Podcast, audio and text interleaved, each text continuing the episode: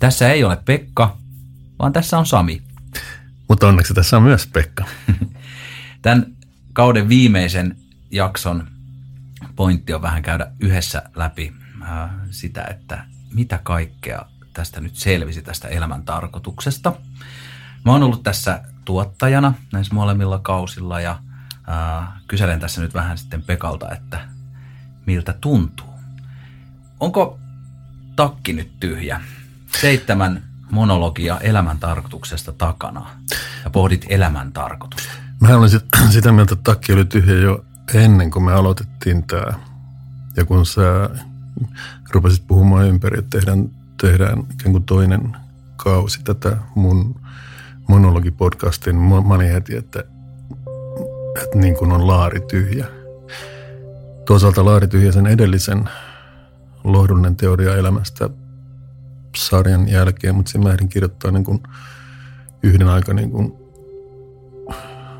syvältä luotavan kirjan tässä välissä, mikä, mikä ikään kuin tyhjensi Pajatson niin kuin lopullisesti. Ja sit sä, sä sait mut jotenkin jollakin merkillisellä lahjonnan kiristyksen ja uhkailun yhdistelmällä. Ja niin imartelun. Ja ima, imartelu, unohdin. Imartelu toimii. Imartelu, imartelu mukana tässä näin yhdistelmällä niin kuin mukaan tähän hommaan. Mutta mä olin vähän hämmästynyt, että no kyllä itse asiassa on mulla kaiken aika ollut vähän semmoinen fiilis, että tota, vaikea keksiä mitään uutta sanottavaa. Mutta pikemminkin mä oon nyt ollut yllättynyt, me saatiin tämä homma aikaan kuitenkin niinkin kunnialla kuin nyt saatiin. Mm, tästä tuli musta todella mahtava. Ää, toi kirja, sä just julkaisit tämän Onnenharha-nimisen kirjan ja se, silloin oli jotain pientä syntyhistoriaa myös tämän monologin ensimmäisen kauden. No silloin oli sillä, siis epäsuorasti, koska mun kustantaja eli siis Minerva kustannus kautta VSO, niin sieltä otettiin yhteyttä sen edellisen lohdullinen teoria elämästä kauden jälkeen, että voisin mä tehdä siitä kirjan. Mä sanoin, että en voi, että se on niin kuin tehty eikä, eikä mistään tämmöisestä niin kuin podcasteista voi niin kuin siirtää kirjaksi mitään, että se on ihan eri, eri niin kuin laji. Mutta sitten samanlaisella niin kuin imartelun ja lahjonnan ja kiristyksen yhdistelmällä, niin mä sitten suostuin tekemään niin kuin kirjaa. Mutta sitten kirjasta tuli ihan, ihan eri juttu kuin mitä kustantaja ilmeisesti alun perin tavoitteli. Nyt se on ulkona, katsotaan mitä, miten metsä vastaa. Me käydään tässä nyt läpi kaikki nämä teemat, mahdolliset elämän tarkoitukset, eli itsetuntemus, menestys, viisaus, raha, onni, valta ja rakkaus. Ja sitten lopuksi vielä pohditaan sitten, kun ollaan päästy ajatustemme kanssa ja ääniemme kanssa lämpimiksi, niin että mitä jäi käteen. Käykö tällainen? Hyvin käy. Puhutaan eka siitä, siis tämä monologi. Monologi on tällainen kuningaslaji tässä audiossa. Miltä sinusta tuntui silloin niin kuin ihan alussa, että kun pitääkin puhua täysin yksin, parhaimmillaan kaksi tuntia putkeen, niin mitä, se, mitä sä niin ajattelit siitä siinä vaiheessa? No kyllä mä ajattelin, että tota, Herra Jumala, että tota, eihän se ole niin mitenkään mahdollista. Ja sitten varsinkin kun mä olen käynyt kohtalaisia niin prosesseja elämässäni läpi juuri ennen sitä, niin mä ajattelin, että onko se liian suojatonta ikään kuin avautua sillä tavalla niin kuin monologi muodossa. Ja kun sehän ei vielä ollut millään tavalla käsikirjoitettu, että mulla oli vaan niin kuin kullastikin teemasta jotain niin kuin pointteja tai niin kuin ranskalaisia viivoja paperilla, mutta, yli, mutta periaatteessa oli täysin improvisaatiota ja mä luotin pitkälle siihen, että kun, kun ikään kuin kone lähtee pyörimään, niin tota sitten sit se niin kuin tuottaa materiaalia. Näinhän se sitten tietysti kävi. Tota, mutta sitten nämä mun tämmöiset pelot siitä, että onko tämä liian suojatonta, niin ne tavallaan asettu vähän niin kuin kahdella lailla. Toisaalta mä niin kuin tajusin, että se, se suojattomuus ja ikään kuin paljaus, millä mä lähdin siihen, niin sehän on ikään kuin sen oma pointti enemmän tai vähemmän. Tulit sä paljastaneeksi joskus välillä silleen, kun sä lämpesit ja äh, tota, alkoi ajatus virtaamaan, niin tulit sä paljastaneeksi itsestäsi jotain, mitä sä et ehkä ajatellut paljastavassa? Siis siellä oli semmoisia asioita, ei ainoastaan niin, että mitä mä en ajatellut paljastavaa, niin vaan mitä mä en ollut ajatellut niin kuin aikoihin. Se ehkä vuosikymmeniä joitakin asioita, koska niinhän se käy, että kun rupeaa kun avaa niin kuin tämän muistin boksin, niin sieltähän lähtee tulemaan kun tavaraa. Ja semmoista niin ne on kaikki tallessa. Se on kaikki tallessa. Se on just jännä juttu, että se on kaikki tallentunut. Ja se, että ei muista, se, ei, se, se ei tarkoita sitä, että ei olisi tallentunut, vaan että ei, ei saa palautettua sitä ja, tai ehkä ei halua palauttaa sitä. Niin. Mutta sitten kun lähtee aukaisemaan sen niin, kuin niin sanotun Pandoran boksin, niin ei todellakaan tiedä, minkälainen Trojan hevonen sieltä loikkaa ilmoille. Mm. Pelästyit sä? Join, joissakin kohdissa mä olin vähän sillain, että Juman kautta, että voiko tämmöistä niin kuin laittaa ulos. Mutta tota, mä siinä mä ajattelin, että se on kuitenkin totta. Ja jos se on totta, niin kai sen sitten voi niin kuin julkista. Siis mä voin paljastaa sen, että sä et ikinä kuunnellut näitä ennen julkaisua. Enkä sen jälkeenkään. Niin, sä, mm. sä oot niinku antanut sen vaan tulla ja luottanut siihen, että, että se on niinku riittävän hyvää tai... Riittävän hyvää, mutta kannattaa muistaa, että sä tuotit sen. Mm. Ja tota, sähän kävit ne läpi sitten ja mä luotin tietysti suhun sillä tavalla, että sä, sulla on niinku harkintakykyä siinä. Ja ehkä parempi ammattitaito kuin muulla niin kuin tehdä näitä. Niin ja sitten mä oon kuitenkin se vähän irti siitä. Niin, just Mä näin. katson sitä ulkopuolisena. Niin, sä näet, sä, näet, sä näet sen niin kuin materiaalina. Mm. Miten sitten se ensimmäinen kausi, se oli sellainen vähän niin kuin tyhjä A4 ja sitten puhu, puhu mm. jostain vaan pitkään. Ja sitten tämä toinen kausi oli sitten tämä elämän tarkoitus. Miten tämä kausi eros siitä ekasta? Tämähän oli sellainen niin kuin jäsentyneempi kuin se ensimmäinen. Että tässähän oli kuitenkin ne aiheet määritelty paljon selkeämmin. Ja sitten vielä tämä, kun tämä oli tämä elämän tarkoitus, niin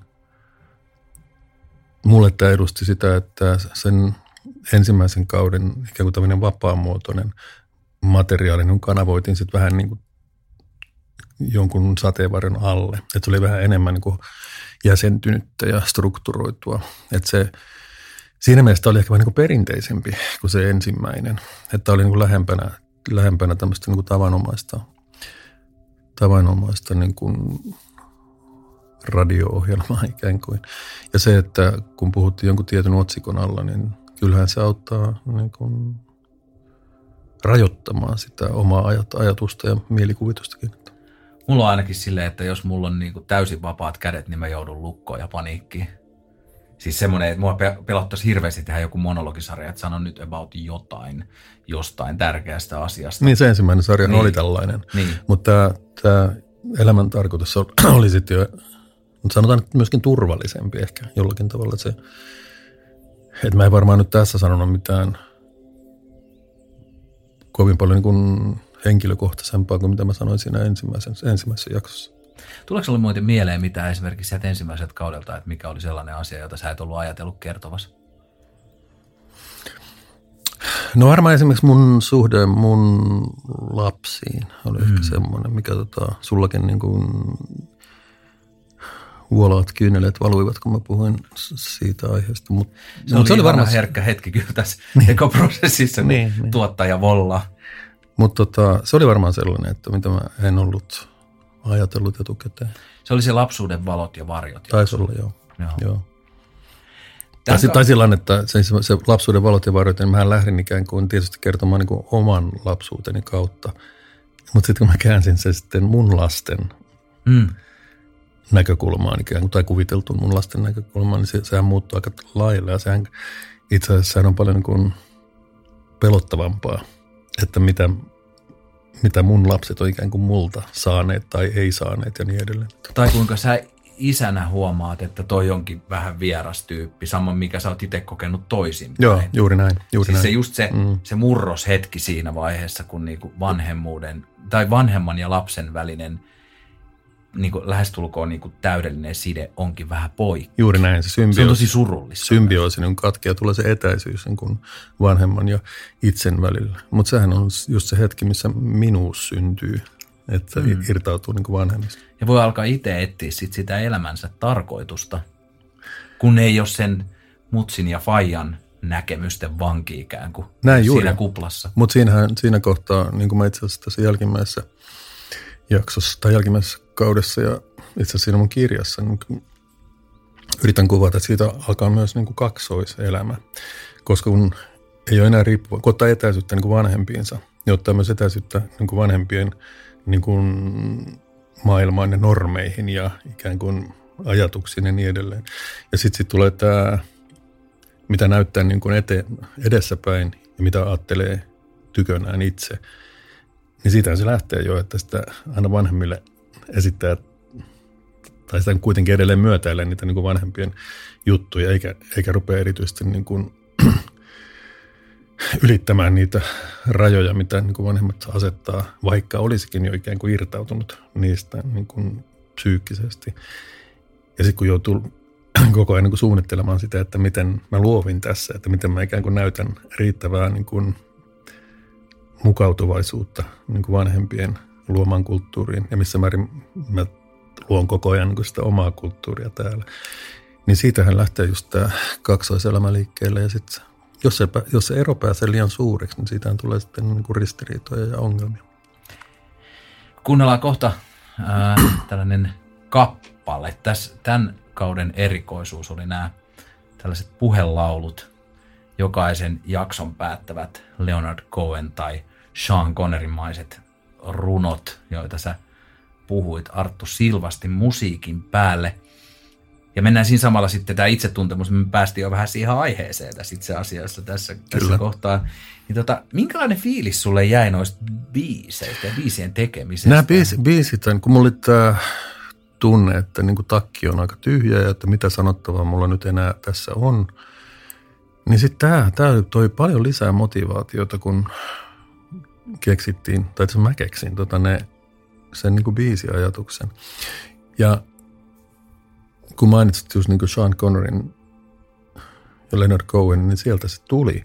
Ja itse asiassa tuli nimenomaan, niin kuin radiosta satuin ihan sattumalta kuulee jossain vaiheessa talvella, niin Sean Connerin versio on Beatlesien In My Life biisistä, jota joskus silloin tällöin kuulin, on mielettömän hieno. Siis sen melodian päälle niin kuin Connery niin kuin lausuu, ei laula, vaan lausuu sen, sen lyriikan. Ja tota, Siis karvat pystyssä saa kuunnella. Ja se mä ajattelin, että saisikohan näistä niin kuin, siis plagioimalla sen niin kuin menetelmän, mikä, millä se oli tehty, niin saisiko näistä niin kuin mitään. Ja sitten kun meillä on ollut tämä Arttu Silvastin musiikki näissä mukana koko ajan, niin ei se nyt hirveän pitkälle tarvinnut miettiä, että ajateltiin, että otetaan niin kuin sitä Artun musiikkia siihen taakse ja sitten mä tiivistän kunkin jakson johonkin tällaiseen kiteytykseen. Ja sitten kun tota, rupesin miettimään näitä kiteytyksiä, niin eihän se ollut mitenkään mahdollista, että mä olisin tämmöisen perinteisen niin kuin tiivistelmän sitten näissä esittänyt, vaan, vaan se on enemmän semmoinen... Niin, ei mikään semmoinen niin kuin bullet points. Niin, ab, ab, abstract. Hei, ot, nappaa nämä mukaan. Hei. Jos näin, näin, näin. Niin, totta, niin niistähän tuli tällaisia niin kuin impressionistisia vaikutelmia ennen kuin, enemmän kuin tällaisia perinteisiä tiivistelmiä. Niin kuin viimeisen, viimeisen PowerPointin viimeinen sivu, niin ei, ei, ei tämmöistä tiivistelmää, vaan semmoista oikeastaan aika lailla niin kuin itsenäisiäkin teoksia, nämä, nämä biisitekstit. Ja mä en ole vieläkään ikään kuin kuullut niitä yhdellä kertaa kaikkia, kun mä olen tehty niin kuin yksi tai kaksi niin kuin kerrallaan. Ja mähän tein ne kaikki sillä tavalla, siis muutamasta mä kirjoitin sanat ennen kuin mä tulin studiolle. Mutta suur, varmaan viidestä mä kirjoitin ne sanat siinä, niin kuin sun studion niin kuin sohvalla istuessa kahvimukin kanssa. Ja, vedin, ja, ja me otettiin sisään niin kuin suorilta. Ja yleensä eka otto, ja niin. toi on esimerkiksi mulle, mä oon huomannut vaikka kun tekee just herkkää ääntä, vaikka te, tehnyt joskus kuunnelmia tai jotain muuta, niin se usein se ensimmäinen otto, jossa ei yritä, vaan on vähän äh, epävarmaa jopa, ehkä Joo. vähän, vähän jänskä, jänskättää, niin se on aidoin. Vähän rosoa. Niin, ja, ja näissä oli, näissä biiseissä oli myös sit silleen, että koska ö, näistähän ei rakennettu sellaista viisi biisiä, vaan näissä saattaa toistua sama teema taustalla. Ja nämä oli niinku siis tällaiset ikään kuin Äh, siis en, en halua yhtään disauttaa, mutta siis niin kuin mun mielestä se on hyvä asia, että nämä oli niin kuin käyttörunoutta.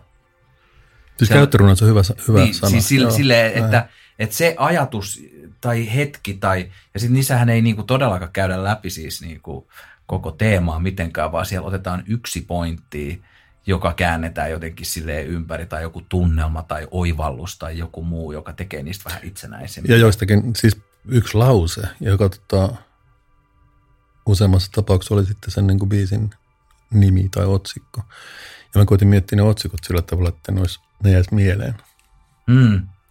Ja ensimmäinen biisi on itse, kertoo itse tuntemuksesta. Kuunnellaanko? Kuunnellaan.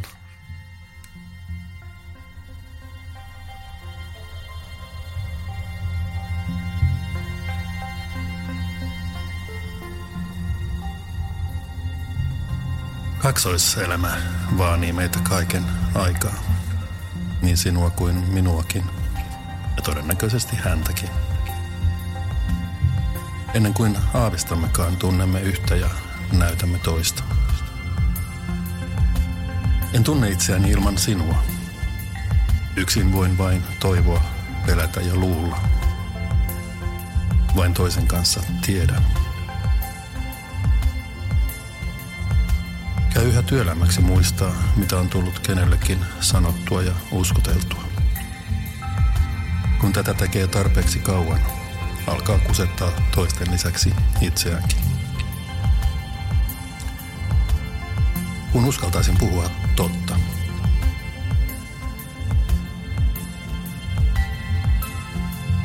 En tunne itseäni ilman sinua. Yksin voin vain toivoa, pelätä ja luulla.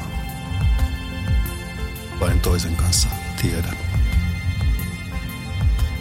Vain toisen kanssa tiedän.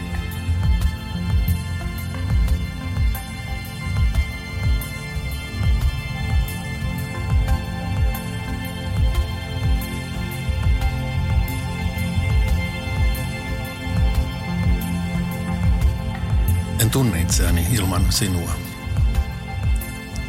Yksin voin vain toivoa, pelätä ja luulla. Vain toisen kanssa tiedän.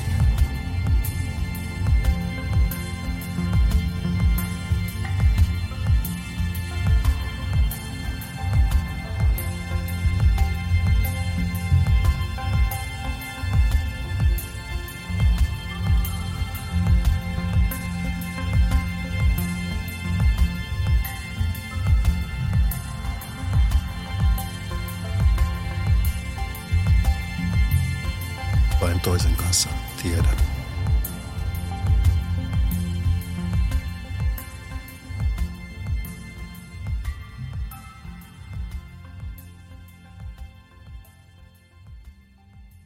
Siinä oli sitten ensimmäisen jakson biisi, vain toisen kanssa tiedän. Nyt kun kuunneltiin se tästä kovista kaiuttimista, niin se kuulosti aika hyvältä. Se oli mun mielestä älyttömän kova. Siis tyyli vaikka itse sanonkin, mutta en mä muistanut, että se olisi kuulostanut näin hyvältä. Totta kai sitten on te tuunattu sitten sen äänityksen tallennuksen jälkeen, mutta mä oon tyytyväinen tuohon kyllä. Se oli vielä ensimmäinen. Niin oli. Joo. Se, ja toi oli mun mielestä ensimmäinen otto Niin taisi olla. siitä. Joo, joo. Tai sitten ta, saattoi olla, että yhdistettiin kahta, mutta siis silleen niin kuin hyvin, hyvin niin kuin silleen, äh, vapaasti, kevyesti ja suoraan maaliin. Ja tuossahan oli nyt, äh, kun ensimmäisen, ensimmäisen jakson teema oli itsetuntemus, ja sä puhuit jo tuossa aikaisemmin vähän tästä kaksoiselämästä, mm. ja tuossa se niin kuin asia tiivistyi. Ja sulla oli siis, sä avauduit siinä mielessä, että se kaksoiselämä, jota sä olit elänyt, niin jossain vaiheessa sä törmäsit sit siinä niin kuin sen mahdottomuuteen. Kyllä joo, joo, näin on. Ja tätä mä en näissä podcasteissa varmaan on niin kirkkaasti kuvannut. Mä yritin tässä mun kirjassa kuvata niin kuin selkeämmin sitä. Ja kyllä se on keskeinen teema kyllä. Siis varmaan mun, mun elämän keskeisimpiä teemoja se, että miten, miten kaksoiselämän niin kuin nämä molemmat päät saadaan sovitettua yhteen. Siis ihminen elää väistämättä kaksoiselämää. Siis se, se, että mitä pitäisi tehdä ja mitä oikeasti on.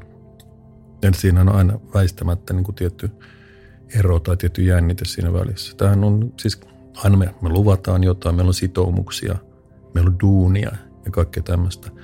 Siinä meidän pitää ikään kuin lunastaa ne lupaukset ihan riippumatta siitä, mikä meidän fiilis on.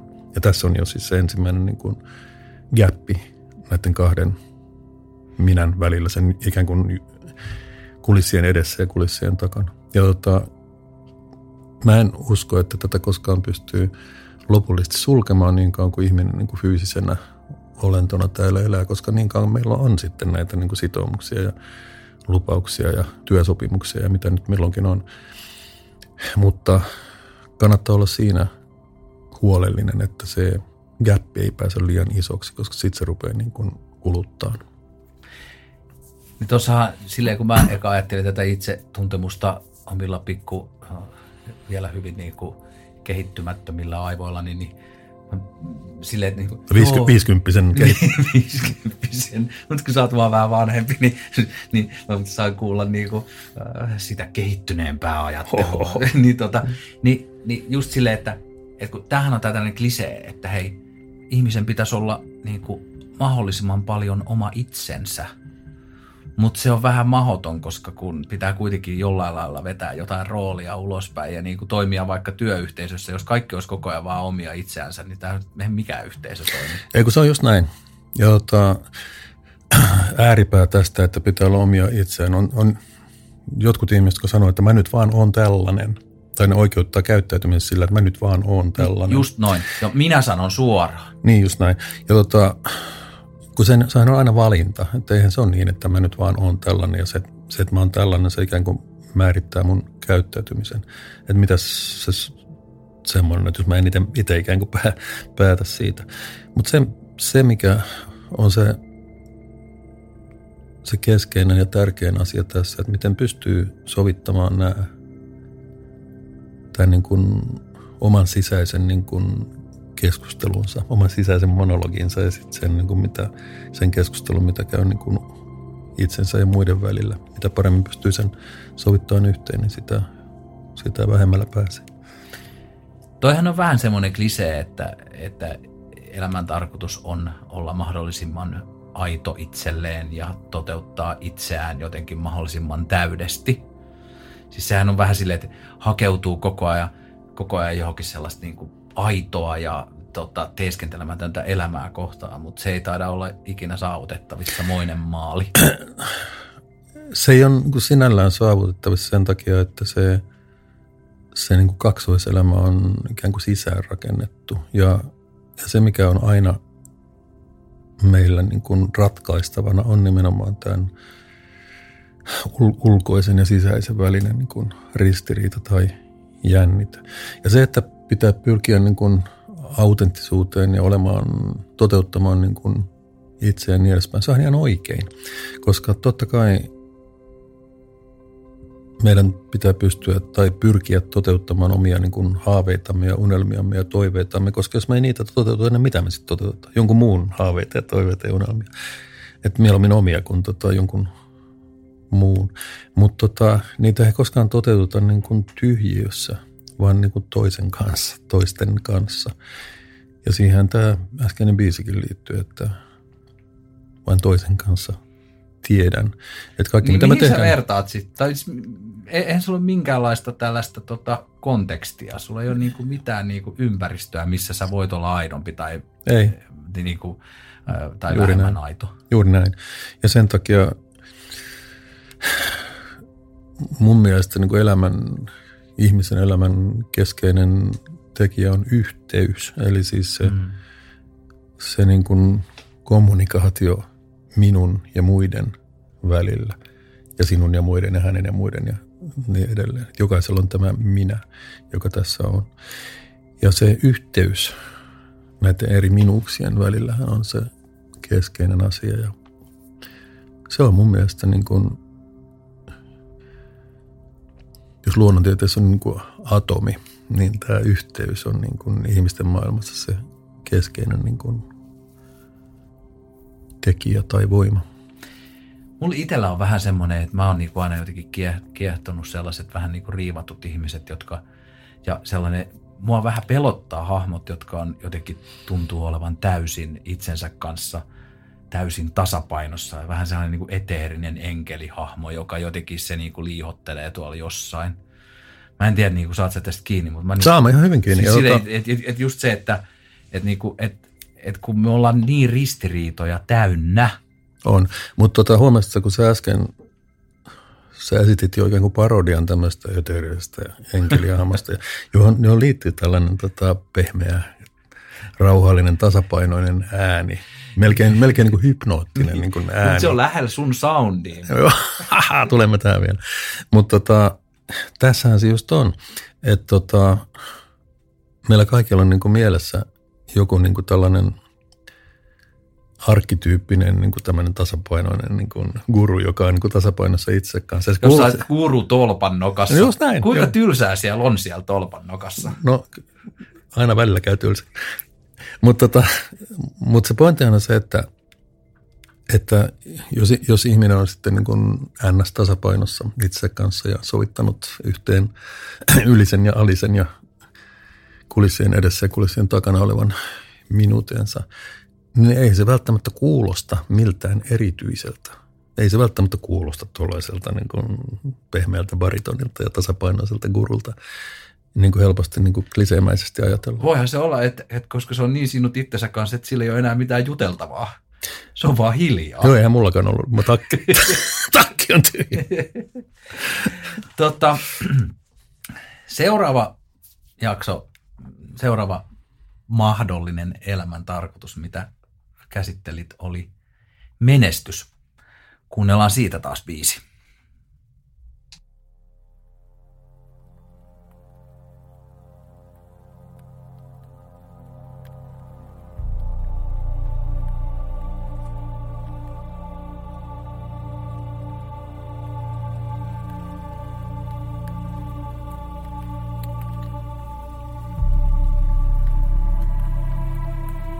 Menestys viettelee meidät.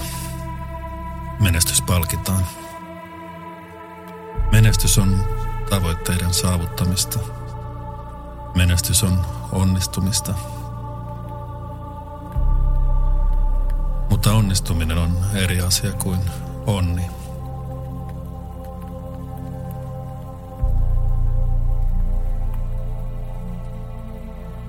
Kenen tavoitteita yritän toteuttaa ja ketä miellyttää? Tavoittelenko hienoja ja arvokkaita päämääriä vai onnistumisen tuomia kimmeltäviä palkintoja?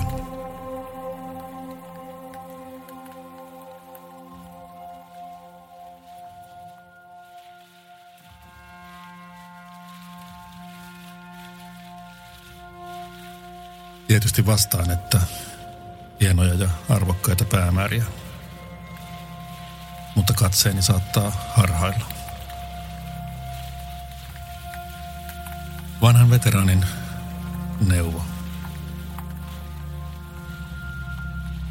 Älä sido onneasi menestykseen. Onnistumisesta ei koskaan ole mitään takeita.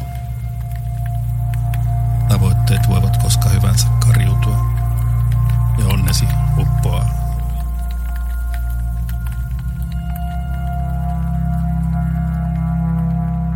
onnistu yksin. Et onnistu yksin.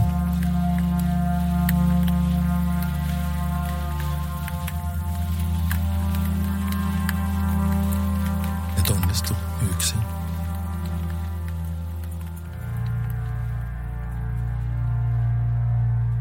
Et onnistu yksin. Nyt mennään sitten jakson menestys ja annoit biisissä tuossa oikein vanhan veteraanin neuvon. Tämä oli niin kuin poikkeuksellisen opettavainen biisi näin jälkeenpäin kuunnella. Ja tässähän oli sama teema vähän kuin tuossa ensimmäisessä. Mm-hmm, mm. Ensiksi oli vain toisen kanssa tiedän, ja tässä oli, että onnistu yksin. Näin. Sä oot hirveän yhteisöllinen tässä sun ajattelussa. Kyllä, ehdottomasti näin. Siis viitaten äskeiseen, niin omat toiveet ja haaveet ja unelmat voi toteutua ainoastaan niin kuin muiden kanssa ja ikään kuin muiden ihmisten avulla tai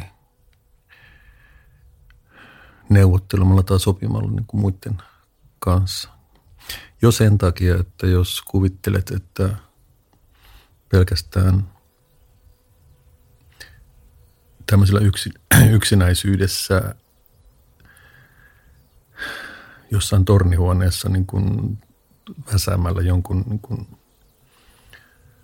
loistavan teoksen, että sillä saavutat sitten jotakin tavoitteita, niin todennäköisesti et, koska silloin sä oot, muuten ei ehkä ymmärrä sitä, koska sä oot tehnyt sen niin kuin irrallaan muista. Ja tässä taas on just tämä, että se mikä ratkaisee on se, että miten sä onnistut niveltämään sen sun ajatuksen, sun idean muiden ihmisten ajatuksiin ja ideoihin, jotta ne ikään kuin kohtaa. Ja tässä tämä kun yhteisyyden merkitys nimenomaan on se yhteys, mitä mä äsken koitin alleviivata. Ja mistäkö mä tämän tiedän? No mä tiedän siitä, että mä olin itse just semmoinen. Ja mulla on ollut pitkä Millainen tie- siis semmoinen, että sä ajattelit, että sinu, sinä itse etsit kaikki minä, vastaukset minä itse, sisältäsi. Kyllä, kyllä. Minä itse etsin kaikki vastaukset, enkä tarvitse siihen ketään muita. Ja se on niin kuin sankarillista, että sen tekee niin kuin itse ja yksin. Ja sit saa sitten jotain suurta niin kuin kunnia ja mainetta, että kuvitelkaa, että, että se niin kuin itse yksistään on saanut tämän jutun aikaan. Ja tota, niin tämä, sinussa asuu sisälläsi kaikki viisaus. Tuo suurin piirtein Vähän näin. niin kuin viisi mm. muista. About näin, joo. Siis tähän, ja tämä varmaan liittyy siihen, mitä, mitä niin kuin Alice Miller, pedagogi, kutsui niin kuin lahjakkaan lapsen tragediaksi, että no jos oppii lukemaan tyylin nelivuotiaana ja oppii kommentoimaan niin kuin näsäviisaasti kaikkea, niin kuin, mikä liikkuu ja on niin pikkuvanha ja varhaiskypsä ja kaikkea. Niin sitä, totta kai sitä vanhemmat ja siis kaikki muutkin, niin kuin aikuiset rupeaa palkitsemaan sitä. Ja tietenkin lapsi rupeaa tekemään sitä, mistä palkitaan. Ja siitä sitten aiheutuu helposti semmoinen kuin vinoutuma, että tota, kun rupeaa tekemään sitä, mistä palkitaan, eikä kiinnitä huomiota sitten semmoiseen, se ei kiinnitä huomiota kritiikkiin, vaan pikemminkin niin torjuu kritiikin, vaan pyrkii siihen, mistä palkitaan. Niin siitä niin kuin helposti syntyy tällainen, niin kuin, että kaikki viisaus asuu minussa ja olenpa minä loistava. Siis tämmöinen niin kuin jatkuva niin kuin luokan primus ro- rooli. Ja se on, se on niin kuin erittäin vaarallista, koska tota se, on, se kasvaa niin kuin salavihkaa semmoiseksi niin kuin, niin kuin vääristyneeksi persoonallisuudeksi, että rupeaa niin kuin luulemaan itsestään kaikenlaista ja tota,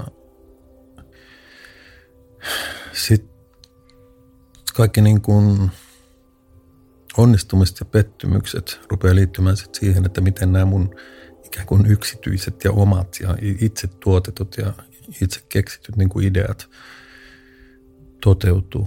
Ja sehän, sehän voi toimia niin kuin tiettyyn rajan asti, mutta sitten se jossain kohtaa se lakkaa toimimasta, kun mulla se lakkasi toimimasta sillä tavalla, että kun mä olin sitten vähitellen itse asiassa aika nuorena sitten, sitten niin kuin ajautui erilaisiin tämmöisiin jonkinlaisen niin kuin ryhmän tai yhteisön niin kuin johtotehtäviin. Niin, mm, eli siis menestyit sosiaalisesti? No joo, siis menestyin sosiaalisesti sillä tavalla niin kuin yksinäisenä. Ja tota, siitä seurasi se, että sitten taas kun oli niin kuin jonkinlaisessa johtoasemassa, niin ei pystynyt delegoimaan asioita ollenkaan, vaan kaikki piti tehdä itse. Siinä oli, ja siinä yhdistyi semmoinen, siis monta niin kuin asiaa. Toisaalta sellainen, kun mä kerran osaan tämän, on parempi, että mä teen sen että se onnistuu. Niin, koska muut tekee sen kuitenkin vähän huonommin. Muut, muut tekee sen kuitenkin vähän huonommin. Ja sitten sit tietenkin myös se, että jos mä onnistun tässä yksin, mä saan kaiken kunnian siitä. Että sitä tarvitsee jakaa kenenkään mm, kanssa sitä mm. niin kunnia. Ja, tota, ja sitten myöskin se, että jos, jos tota, rupeaa niin tekemään yhdessä asioita, niin kuin delegoimaan asioita, tai että tehdään tämä nyt kimpassa, tämä asia – niin sitten joutuu ehkä tekemään kompromissia niin kuin niistä omista loistavista ideoistaan, joiden kanssa tuli siihen tilanteeseen. Ja se saattaa olla, olla myös sellainen luopuminen sitten. Että, ja sitten sit jos tota, joutuu ikään kuin luopumaan niistä omista loistavista ideoistaan, joita on niin kuin yksinäisyydessä kehitellyt, ja sitten se homma ei ehkä niin kuin toimikaan, niin sitten mä voin olla, että no siinä se nähtiin, että kun mä joudun luopumaan näistä mun ideoista, niin tämä homma niin kuin kusi. Että tota, jos, jos me oltaisiin tehty just niin kuin mä alun perin ajattelin, niin sitten tämä homma olisi onnistunut. Ja tämä, tota, on erittäin niin kuin, mm, salakavala prosessi. Ja mulla kesti niin kuin, mulla varmaan elämässä on niin kuin muutama sellainen niin kuin seinään törmäys tässä suhteessa, että mä oon joutunut jotenkin ottaa lusikan kaunisen käteen, että vaikka mä kuinka pitäisin itseäni niin kuin erinomaisena, niin tota, ei, ei se onnistu se asioiden niin kuin toteuttaminen, ellei sitä tehdä niin kuin yhdessä tavalla tai toisella. Mä oon itse huomannut ton, että mun mielestä mä oon aina itse jotenkin kaikessa mitä mä teen, niin mä oon maailman paras. Mä oon, mulla on ollut sellainen niin kuin jatkuva luuppi siitä, että mm. mä niin kuin muuten. Ja yksi mikä ehkä itsellä ja mulla myös kesti tosi kauan toi. Ja siis yhä edelleen pystyy ajamaan itteni niin kuin erittäin helposti hybrikseen siinä ei kauaa kestä, niin, niin olen maailman paras mielestäni. Ja, mutta ehkä sellainen, mikä mulla auttoi jotenkin tohon, on, oli metriikat. Kun tuli niin kuin sosiaalisen median ja tuli niin kuin vaikka mediametriikat, että totta, totta kai voi aina väittää, että, että tätä mun hengentuotosta tämä ei kiinnosta ketään, mutta se johtuu siitä, että he ovat tyhmiä. Niin, mutta sitten jossain vaiheessa siihen törmää tarpeeksi monta kertaa ja sitten alkaa miettiä, että – voisiko toi, miten noi toiset tekee tätä, niin voisiko se olla jopa parempi kuin se oma tekeminen, mutta sehän on kauheata myöntää. Se on pelottavaa myöntää, koska siinä se oma ehyt, semmoinen käsitys, äh, niin kuin, vähän niin kuin poksahtaa rikki. Poksahtaa rikki ja sitten se, sit, sit se on niin kuin surullista, jos se poksahtaa rikki ja jos sitä ei saa, saa korjattua. Tai siis niitä sirpaleita koottua semmoiseksi niin yhteise, yhteiseksi paketiksi ja sitten se sitten ei jää mitään. Ja sitten se, se oma alkuperäinen niin kuin narsistinen minuus on niin kuin pirstaleina ja sen tilalle ei tule sitten tämmöistä niin kuin yhteistä, yhteistä niin kuin me-juttua. Ja tämähän on kaikkein niin kuin surullisinta, että jos näin käy. Jos, jos, se, jos se ensimmäinen niin kuin tappio tai se minuudesta luopuminen, narsistinen, niin kuin, narsistinen niin kuin, tappio ja häviö – niin jos se, jos se niin kuin masentaa tai musertaa niin, että siitä ei pääse eteenpäin, niin se, se tota, on surullista. Semmoista on esimerkkejä kyllä. Sitähän on, siis senhän takia on, on niin kuin aika selkeitä menestyksen mittareita. Paljon sulla on rahaa. Se on, se on silleen niin kuin, tai ootko päässyt etenemään urallasi niin kuin postihuoneesta pääjohtajaksi, niin, niin nehän on sellaisia selkeitä, ne on niin kuin, tässä tapahtuu menestys. Mutta sitten jos pyrkii tekemään jotain uutta tai jotain luovaa, sitten se onkin vaikeampaa. On se vaikeampaa, joo. Ja siinähän, siihen liittyy niin monta asiaa tietysti, että se, että miten, miten sun mestariteos niin otetaan vastaan, niin sitä ei voi millään tavalla niin kuin hallita. Et se, se voi olla niin kuin täys floppi, vaikka se olisi, vaikka se olisi A, sun mielestä ja vaikka niin kuin muidenkin mielestä tosi kova juttu, mutta ei se välttämättä ole niin kuin menestys. Että se, se voi flopata siitäkin huolimatta. Niin, mitä sitten, kun te, näistä tehdään näistä, sun ja Artun tehdään vielä uudestaan näistä biiseistä, tehdään sitten se albumi. Siinähän saa sitten jännittää sitä, että tuleeko tästä menestysalbumi vai... Mitä, eikö se mennytkään Billboardin niin sata, sata Marginaali. Äh, vielä ennen kuin kuunnellaan seuraava biisi ja mennään seuraavaan aiheeseen, joka on viisaus, niin tota, mä haluaisin jutella siitä, että kun nyt jotenkin tuntuu, tai tämä nyt voi olla vaan semmoinen niin perspektiiviharha, mutta että me eletään vähän semmoista menestyskiiman aikaa. Jenkeissä julkaistaan koko ajan menestysoppaita ja myös Suomessa pikkuhiljaa näitä self-help, näin niin kuin sinusta tulee miljonääri ja löydät rakkauden ja kaiken ja sulla on rahaa ja rakkautta ja onnellinen perhe ja jne. ja koko show.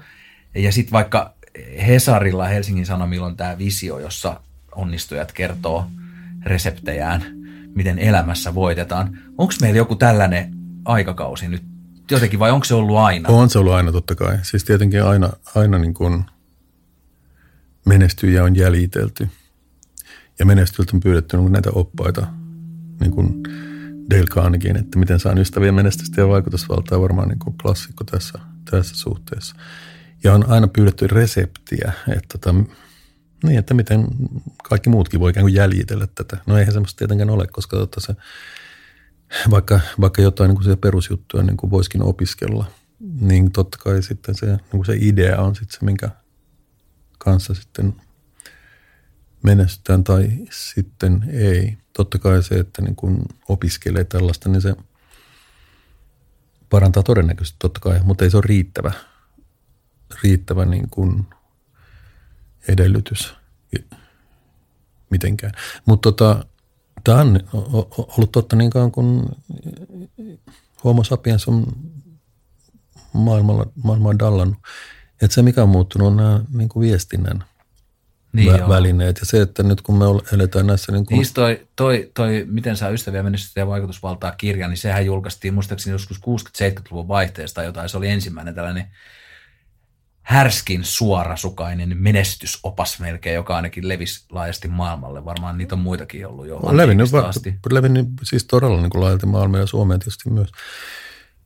Mutta tota, se, mikä tämän käsityksen on tietysti luonut, on, on just kaikki nämä niin kuin sosiaalisen median välineet, TikTokit ja, ja muut niin Aina voi olla kun... parempi perse tai hauskemmat jutut.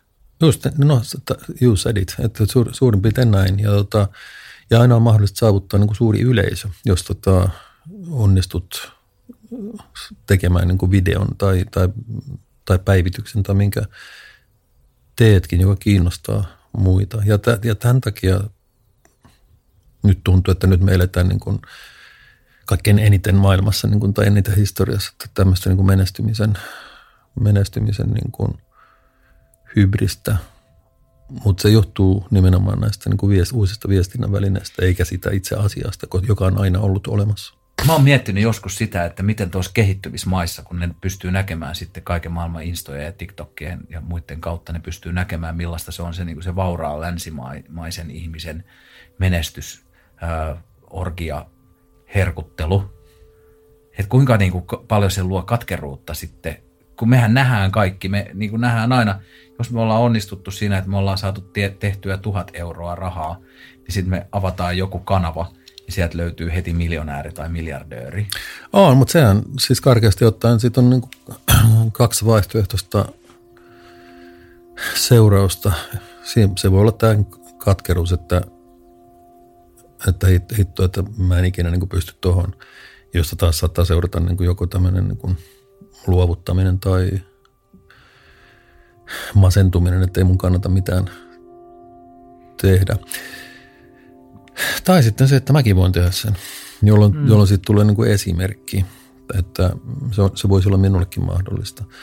Ja tota, kaikki rakastaa tätä niin kuin Rags to Riches tarinaa, että niin kuin Suotöllin orpopoika on niin kuin noussut miljardööriksi ja niin edelleen. Että, siis just tämä, että kaikille se on mahdollista, oli lähtökohdat mitkä hyvänsä.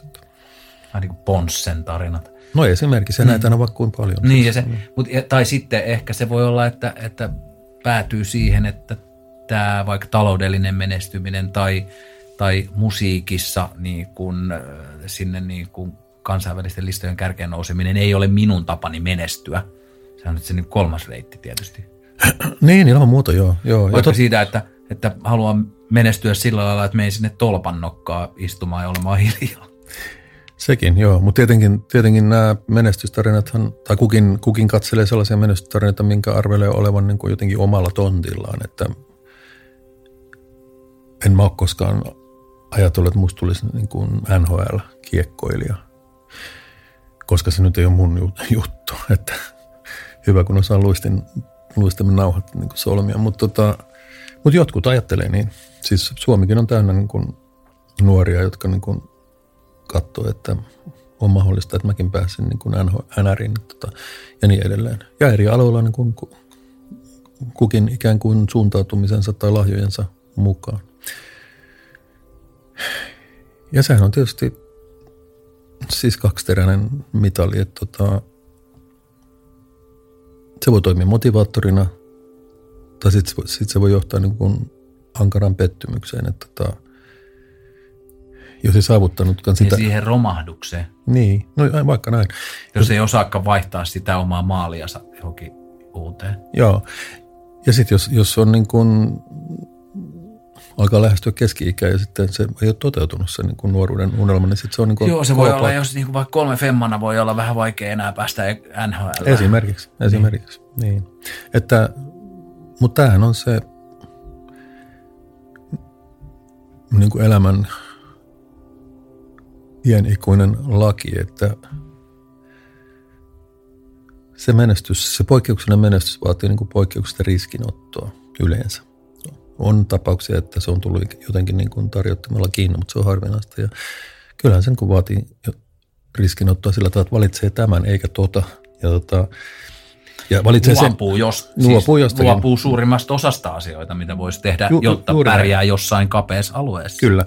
Ja silloin, silloin usein tota, valitsee niin kuin tämmöisen super tai erittäin menestyvän, poikkeuksellisen menestyvän elämän tai toiveen siitä ja valitsee pois niin sanotun tavallisen elämän, että tota, käyn nyt nämä koulut ja niin kuin haen koulutuksen mukaista duunia ja sitten niin kuin teen sitä duunia tyyliin. Niin sanottu niin kuin tavallinen tyytyväinen elämä. Ja sitten voi olla niin, että jos, jos tavoitteet on poikkeuksellisen korkealla ja sitten ne ei toteudu, niin sitten voi olla, että se, se niin kuin tavallisen elämän palaaminen voi olla niin kuin kova pala. Niin kuin on joskus nähtykin, mutta tota, ei tähän ole mitään lopullista ratkaisua tietenkään.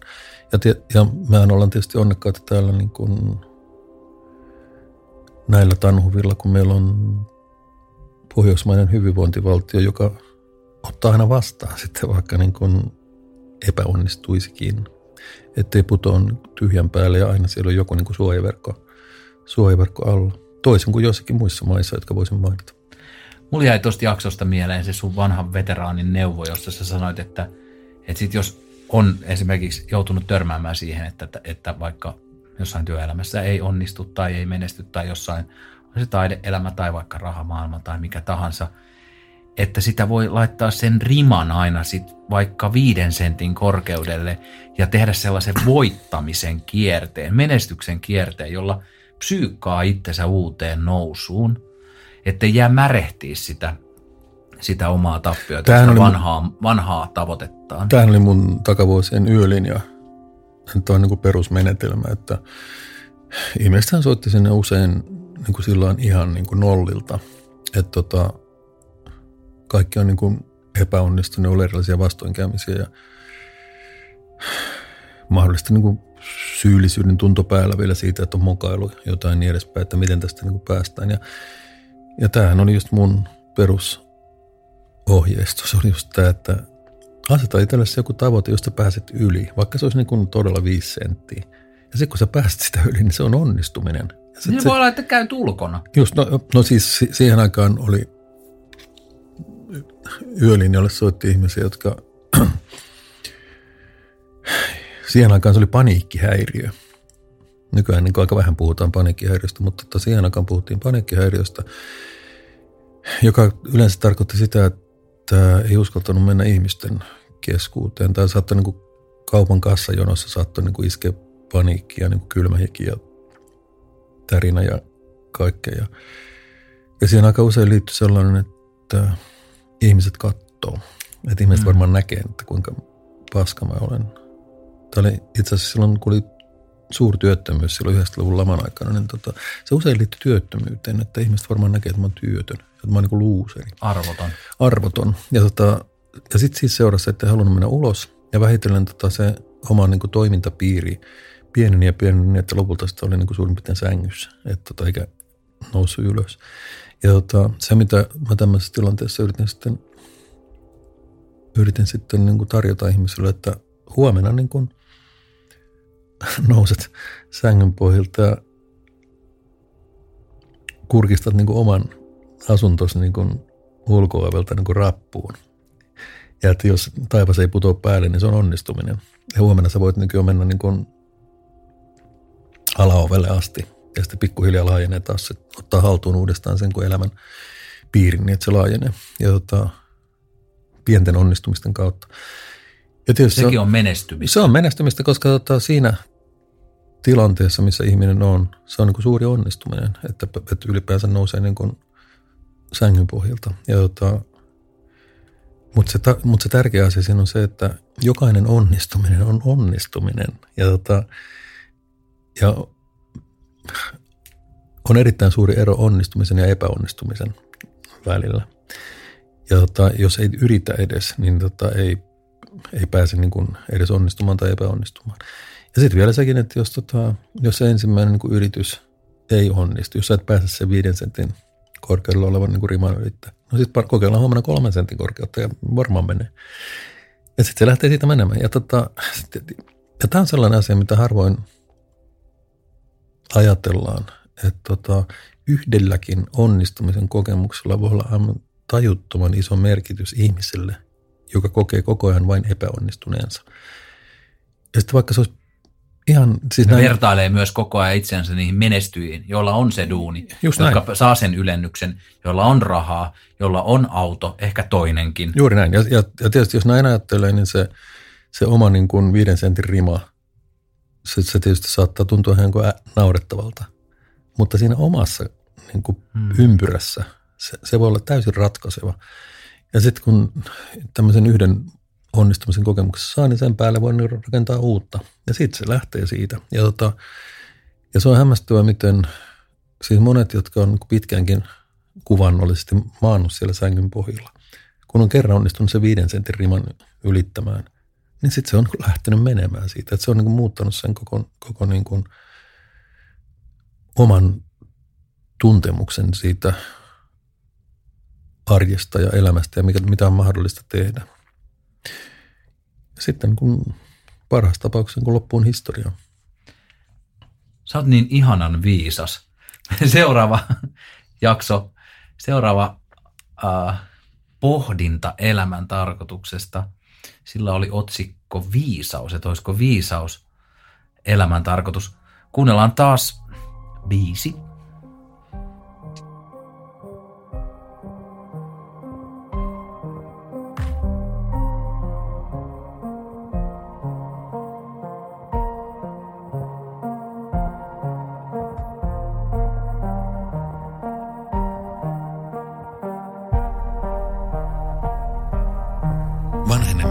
Opetus on kohtuuton ja jylä. Vanhuus ei tuo viisautta. Vuodet eivät jalosta. Viisautta tuo tilien tasaaminen oman menneisyyden, oman raadollisuuden, oman itsekkyyden, omien epäonnistumisten, omien pettymysten kanssa. Olisi kuinka armotonta tahansa ja pitää ollakin. Viisaus on luopumista. Lopulta luovut niistä erinomaisista pyrkimyksistä ja palkintojen metsästämisestä. Lopulta liität entiset pyrkimyksesi yhteiseen hyvään. Lopulta luovut rakkaasta minuudestasi ja sulaudut johonkin yhteiseen, yhteisyyteen. Viisaus on luopumista. Viisaus on luopumista. Luopuminen vapahtaa. Luopumisen armo. Viisaus on luopumista. Luopuminen vapahtaa luopumisen armo.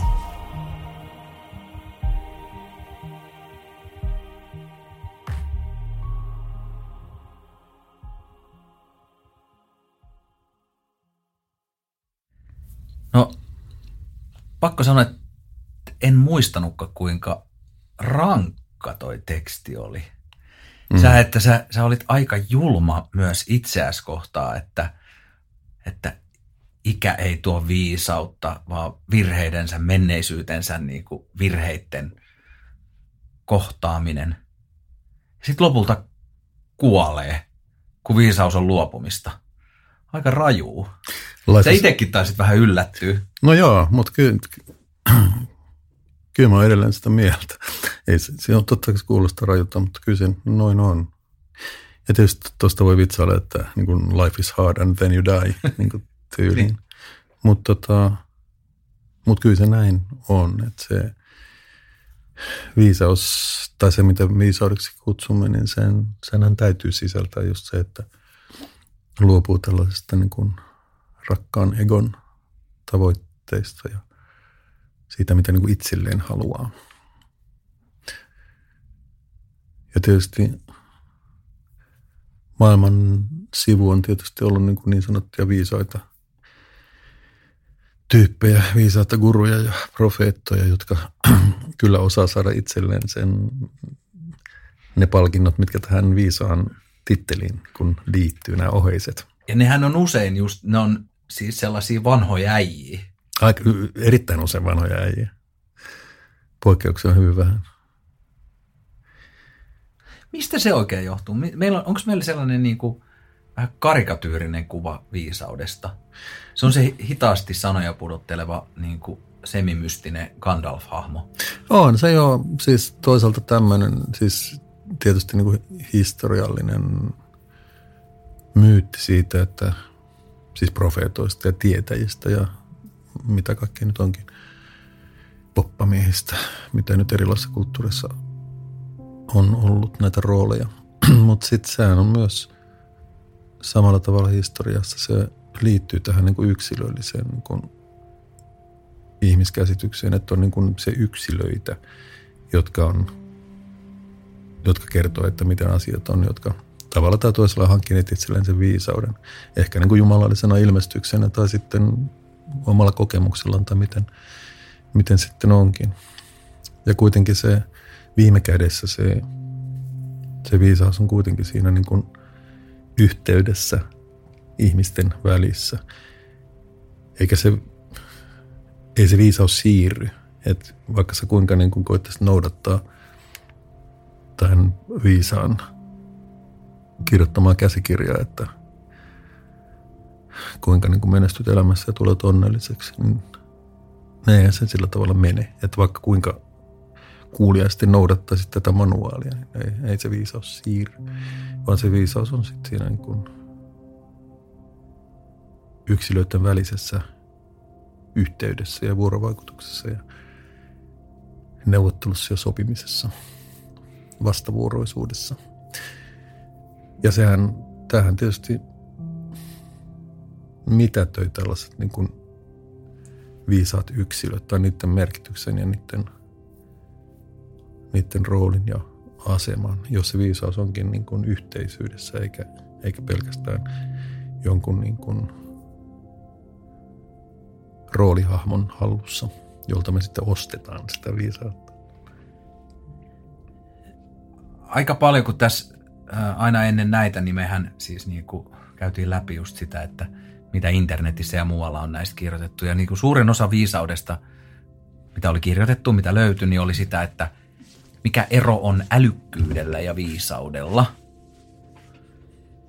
Ja se, sä menit kyllä jotenkin, siis sä kiersit ton kysymyksen silleen, se ei ollut sun mielestä niin kiinnostava. Ei se ole kiinnostava. Siis se, sehän on niin kuin aika mm, niin kuin helppo, että tietenkään ei älykkyys ole viisautta. Että se, siis se, että sä osaat, osaat niin kuin suorittaa loogista päättelyä, niin se on varmaan niin kuin hirveän älykästä, mutta ei se susta mitenkään niin kuin viisasta. Viisaudellakaan nyt viitataan nyt ylipäänsä siihen, että jotenkin ymmärtää niin kuin elämästä. Ja Ehkä empaattisuutta myös vähän mukana no, siinä. Siitä en ole se niinkään varma, mutta, tota, mutta sillä tavalla, että, että tota, pystyy kirjoittamaan jonkun niin kuin elämän käsikirjan – se on niin kuin varmaan viisautta sitten. No sitten, kun nythän sä oot tehnyt tämän Elämän tarkoitussarjan, sä oot kirjoittanut Onnen harhakirjan, sä teet sen ensimmäisen jakson, sä oot pikkuhiljaa, sä, sä et kai se salakavalasti ole lähestymässä sitä sellaista viisaan roolia. Mutta sehän ei kuulu mulle. Tähän en mä sitä pysty määrittämään. Että jos joku jos joku niin kuin haluaa lykätä mulle sen kaltaisen roolin, niin, niin no en suosittele, mutta en, mutta en, mä, mutta en mä voi sille mitään. Tai se ei ikään kuin mun asiani. Enkä mä, enkä mä oikeastaan niin tässä pysty mitään muuta kuin, kuin tota, yrittää jotenkin välittää mulle, muille sen, mitä mä oon tota, elämästä ymmärtänyt. Ja mä oon miettinyt, että se on jonkinlainen niin kuin, varmaan myöskin tämmöinen niin eettinen velvollisuus. Ja vähän niin kuin opintolainojen takaisinmaksua, että kun mä oon saanut kaiken tämän niin kuin koulutuksen niin kuin tohtorin väitöskirjan asti niin kuin tältä yhteiskunnalta, siis käytännössä niin kuin maksuttoman koulutuksen, niin kai se nyt jonkinlainen eettinen velvollisuus on niin kuin maksaa takaisin. Ja tota, tämä on niin kuin yksi tapa, tapa maksaa takaisin. Enkä tällä tarkoita ollenkaan, että se mitä mä oon nyt tässä oppinut tai ymmärtänyt, että se olisi jollakin tavalla niin kuin erityistä. Mutta tota, mut mä vaan ajatellut, että kaikkien kannattaisi ehkä tehdä se, että miettiä, että mitä tästä nyt on, mitä tästä nyt on kertynyt elämän varrella niin kuin ymmärrystä, niin se kannattaa tietysti jakaa niin kuin muillekin, jotka, jotta siitä tulisi niin kuin keskustelupuheenvuoro.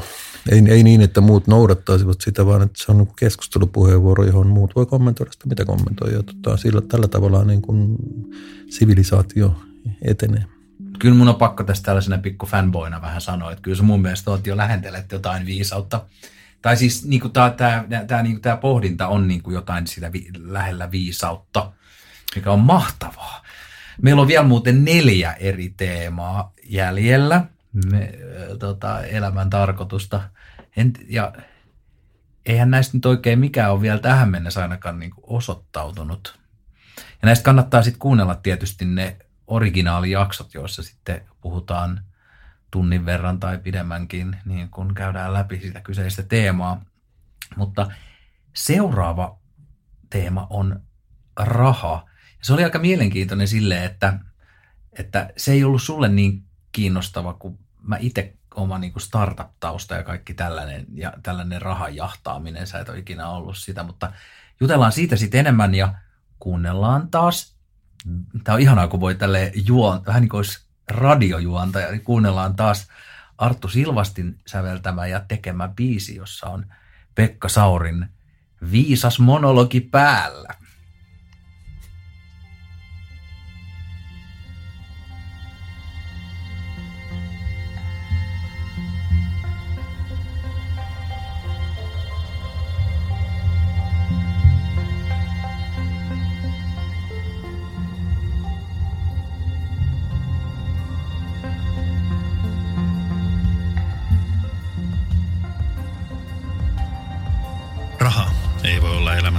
Tarkoitus.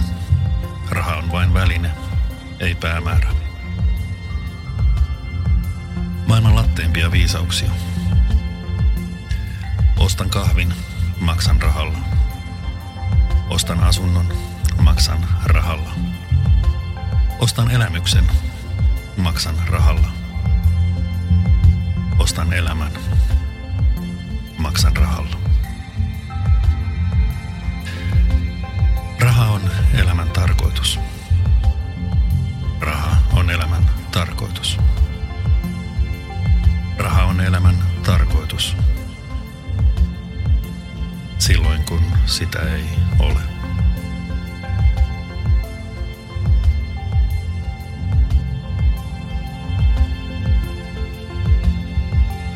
Raha on elämän tarkoitus.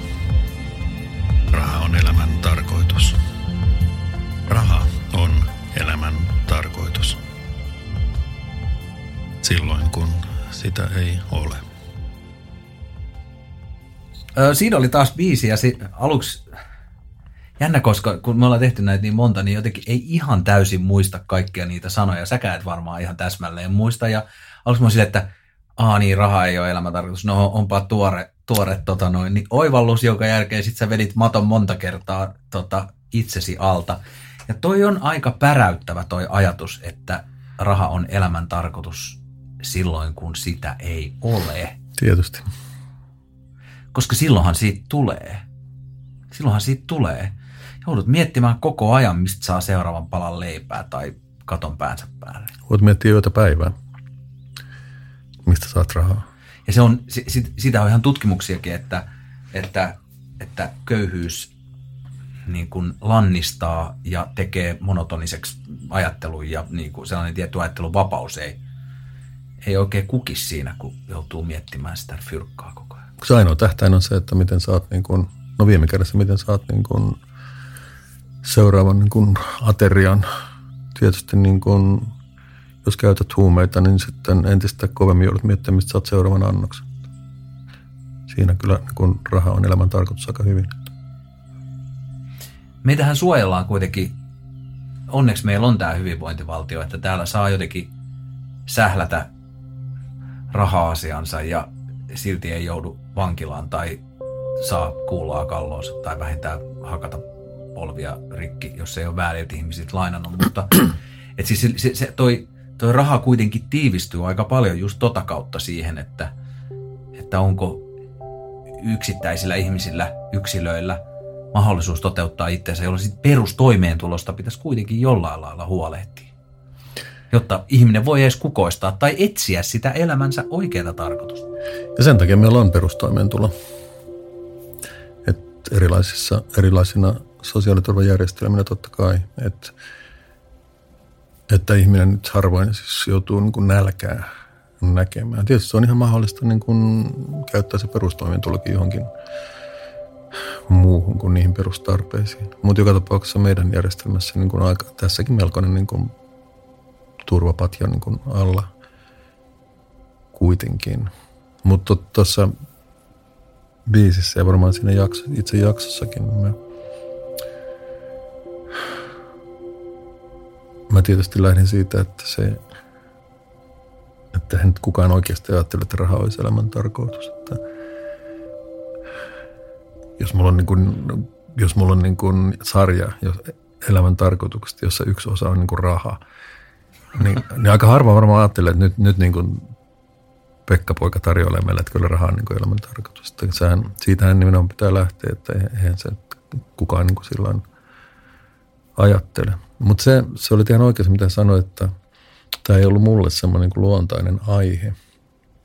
Sulla on aina ollut, jon, sä et ole ollut ikinä superköyhä ja sä et ole myöskään tavoitellut mitään mammonaa.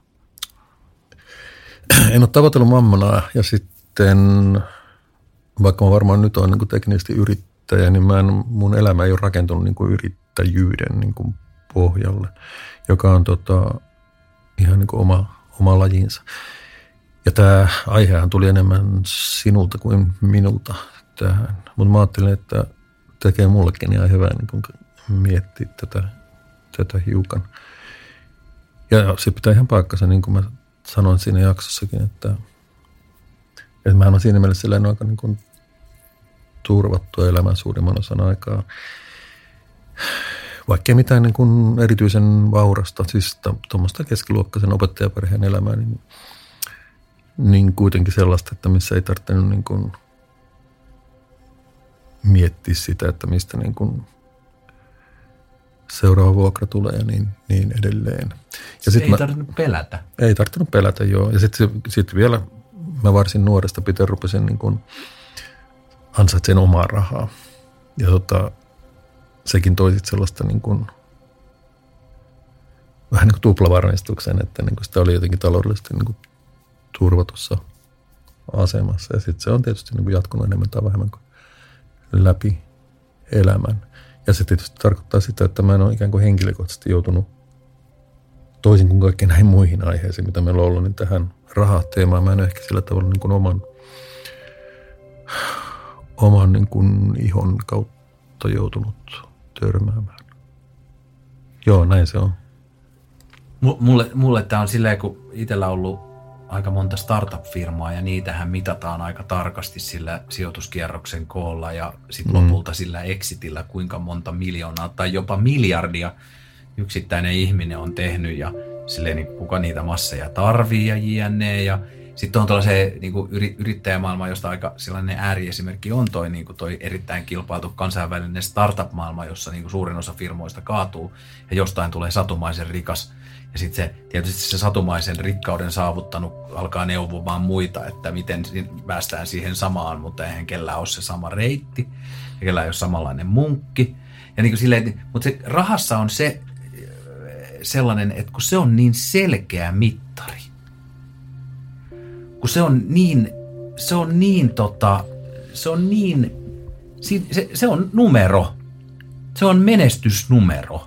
Viivan alla. Niin. Niin, sen näkee välittömästi. Joo, näinhän se on. Vähän kuin joku urheilutulos, mikä, niin kuin, minkä näkyy numeroina. Niin. Ja se on se, se niin kuin sitä, mutta, mutta, mutta se, sehän on niin kuin sellainen tylsä asia, mutta se on absoluuttinen. Joo, se ei ole tulkinnanvarainen. Hmm. Että siitä ei voi väitellä, että mikä se on, koska se seisoo siinä. Oletko tuntenut sitten sellaisia niin kuin, ihmisiä, joilla se saattaisi olla vähän niin kuin lähellä elämän tarkoitusta toi raha? Oletko tuntenut siis sellaisia äh, ahneita tai, tai rikastumista kiihkeästi tavoittelevia ihmisiä? No ehkä joitakin. En, en ehkä ihan lähipiirissä, mutta sillä tavalla, että on niin tuttava piirissä nyt ainakin ollut.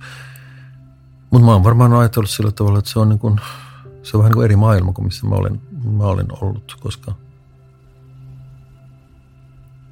koska mä, en, mä en siis perustanut startuppia ennen kuin 18-vuotiaana, niin kuin jotkut, jotkut perusti. Ja se on, se on ihan eri elämän piiri. Et sen takia juuri niin kuin se ei ole ollut mulle, mulle sillä tavalla niin kuin päivittäinen teema. Mm-hmm. Mutta onni on mm, ollut. Sä oot kirjoittanutkin siitä. Ja, Kyllä. Ja tota, äh, kuunnellaan taas viisi onnesta. Ja tota, onni on sitten kolmanneksi viimeinen näistä teemoista ja sitten otetaan lopuksi vielä sitten yhteenveto.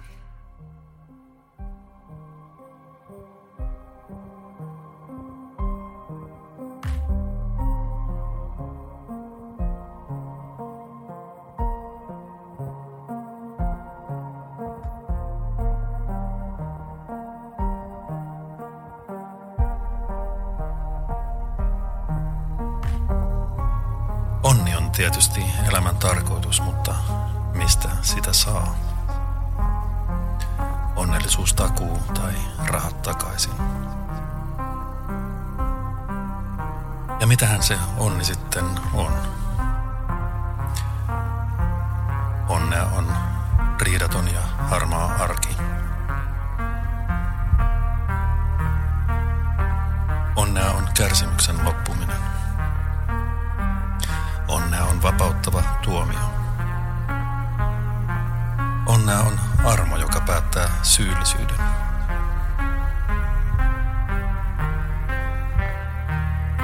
Onni karkaa, onni haihtuu, onni harhauttaa ja pettää.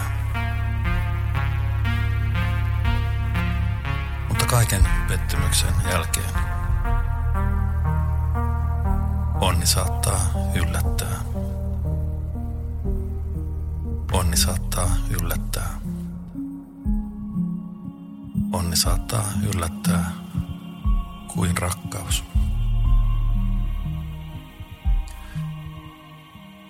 Onni saattaa yllättää.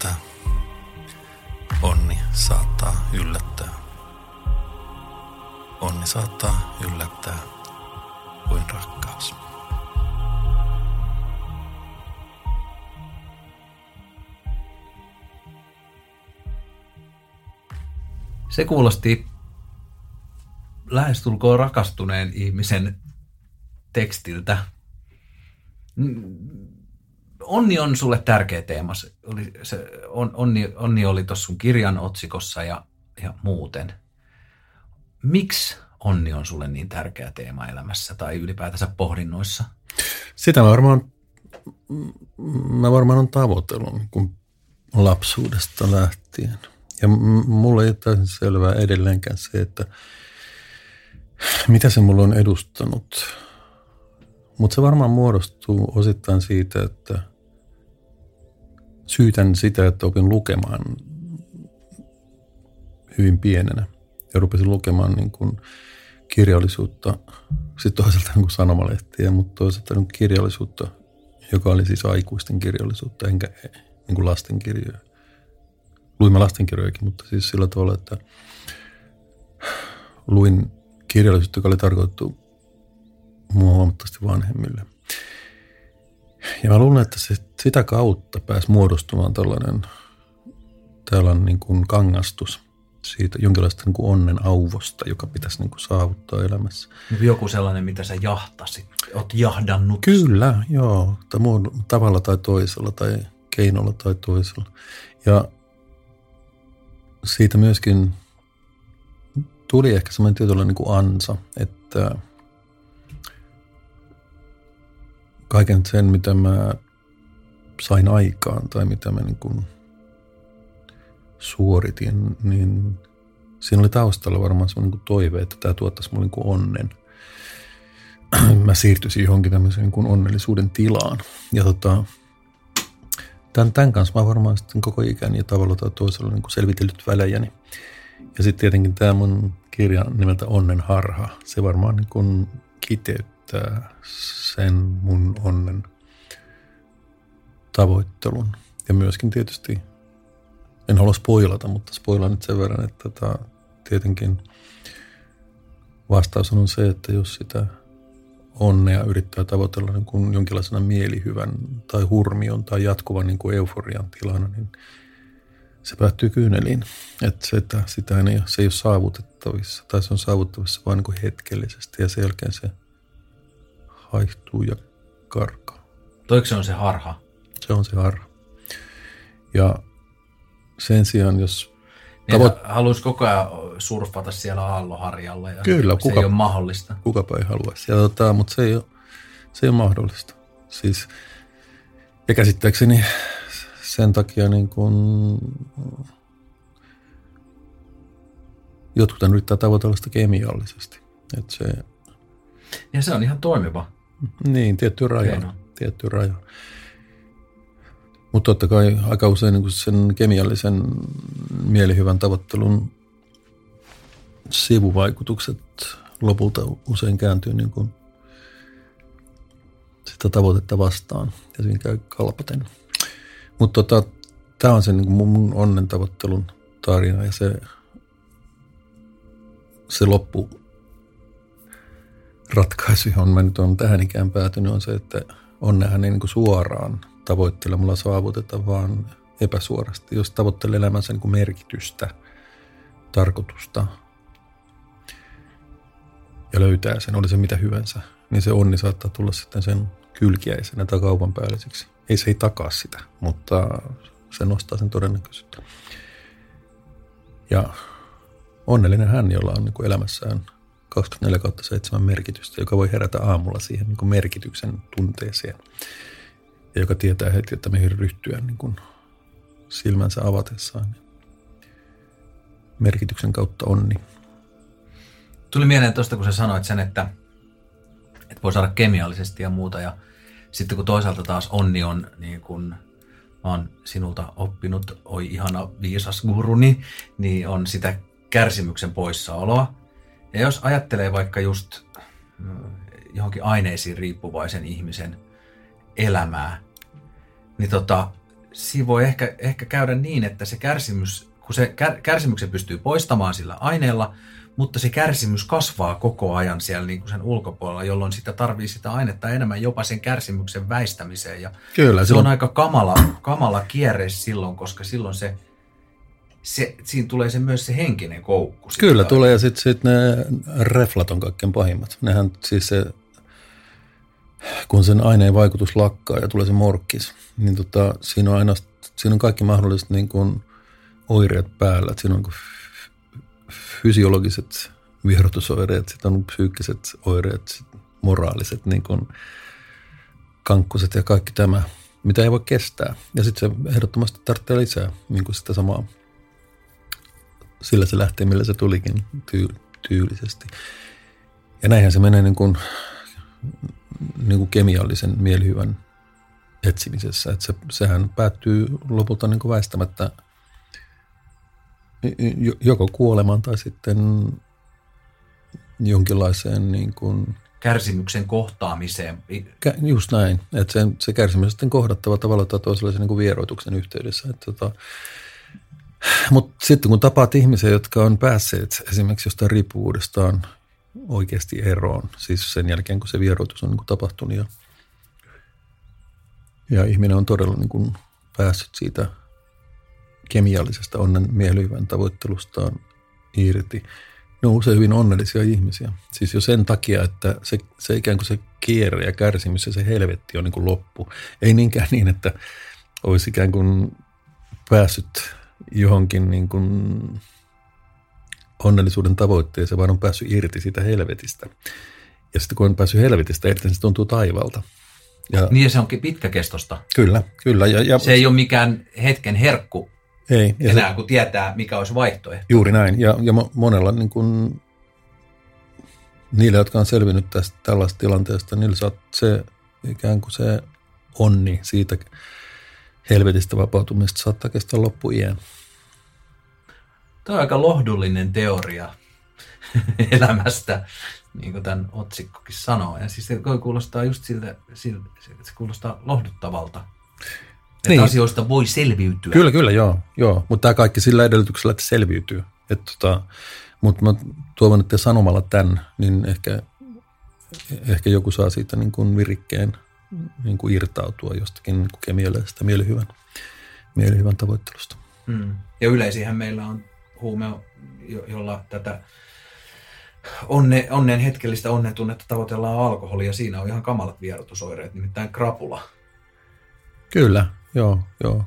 Ja, ja siihen auttaa, ja siihen niin, auttaa pari kaljaa. No näin juuri, näinhän se menee. Näinhän se juuri menee. Ja no totta kai on erilaisia kemikaaleja, mitkä millä ihminen niin kuin sitä mielihyvänsä tai mielentilansa säätelee, mutta tota, totta kai niin kuin suomalaisessa perinteessähän se on nimenomaan etyyli alkoholi. Hmm. Mä äh, on, on pakko kysyä sulta yksi henkilökohtainen kysymys. Uh, iik. varo. Oot sä onnellinen nyt? Olen. Mikä susta tekee onnellisen? Mm, rakkaus, mutta, tota, mutta ei ainoastaan se. Kärsimyksen poissaolo. Kärsimyksen poissaolo kyllä ehdottomasti myöskin, joo. Ja se on varmaan se ollut niin kuin pohja kyllä, mutta sen, sen jälkeen niin kuin rakkaus ja sen rakkauden kautta sellainen niin kuin ykseyden kokemus, joka on sitten sitä ylimaallista. Tätähän mä tässä mun kirjassa yrittänyt selvittää. Eli sitä, että ylimaallista ei pitäisi jättää uskonnon valtakuntaan, vaan ylimaallista tai tällaista pyhää voi kokea myöskin tältä järjen valtakunnasta käsin. Ja tämä on mulle erittäin tärkeä missio, lähetystyö, tämä niin kuin jumalattoman armo. Että tota, kun ainakin länsimainen maailmahan maallistuu kova vauhtia. Siis sekularisoituu. Suomessa niin kuin kirkon jäseniä yhä vähemmän jo. Ja, ja oikeita niin kuin uskovia. Totta kai tulee varmaan aina olemaan niin kuin jokin määrä. Mutta yhä enemmän varmaan kysytään, että miten tämä meidän rationaalinen järjen maallinen maailma – miten se vastaa niin kuin lohdun ja armon kaipuuseen. Ja johonkin pyhyyteen myös. Ja pyhyyteen, ylimaallisiin kokemuksiin myöskin. Ja mä oon yrittänyt osoittaa, että se on mahdollista myös ikään kuin täältä niin kuin järjen alueelta käsin. Eikä sitä ei tule jättää pelkästään niin kuin uskonnollisuuteen tai sitten johonkin niin, kuin niin sanottuun niin kuin huuhaa maailmaan, niin kuin että – uskomus, uskomus maailmaan, vaan että voidaan yhdistää tämä meidän niin kuin maallinen, ikään kuin sekulaarinen yhteiskuntamme ja kulttuurimme siihen, mitä mi, aikaisemmin on tarjonneet uskonnot, eli siis yleensä armo, lohtu, pyhyyden ja ylimaallisuuden kokemukset. Siirrytään sitten toiseksi viimeiseen jaksoon, joka on valta. Ja sen jälkeen päästään tuohon rakkauteen vielä palaamaan. Mutta ensin käydään vallan kammareissa.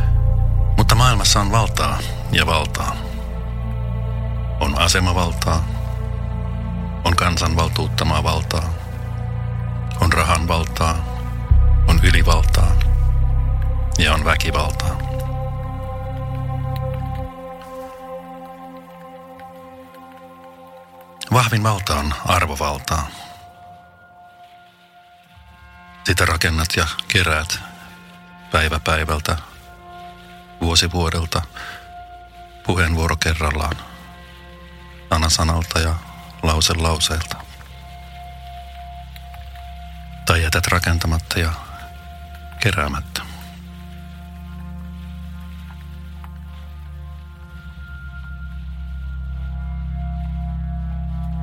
Vahvin valta on arvovaltaa. Vahvin valta on arvovaltaa. Maailmassa on valtaa ja valtaa. On asemavaltaa, on kansan valtuuttamaa valtaa, on ylivaltaa, on rahan valtaa ja on väkivaltaa. Mutta vahvin valta on arvovaltaa. Vahvin valta on arvovaltaa. Vahvin valta on arvovaltaa.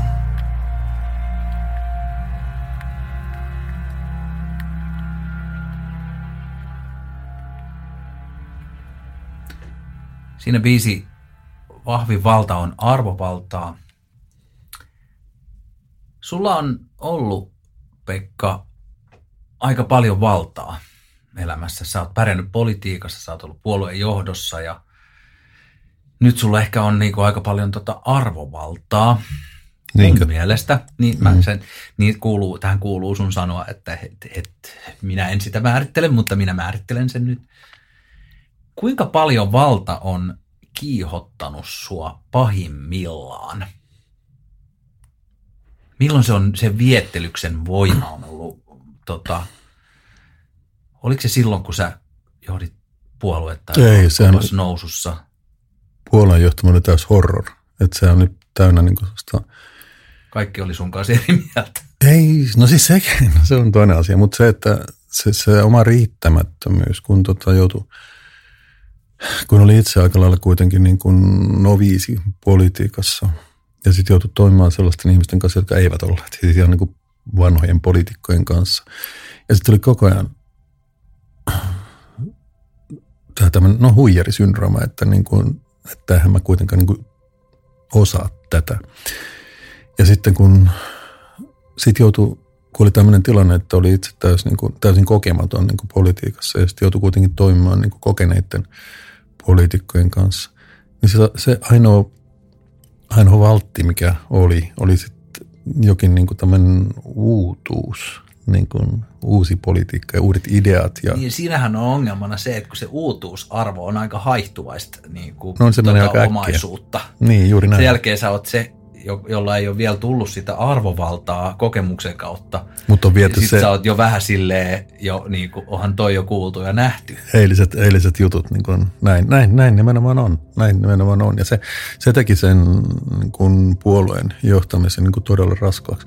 Mutta tota, mut jos nyt mietin, että missä tilanteessa sitä on niin viehättynyt vallasta – niin ehkä se on ollut sitten jotkut tilanteet, missä mä oon pitänyt jonkun puheenvuoron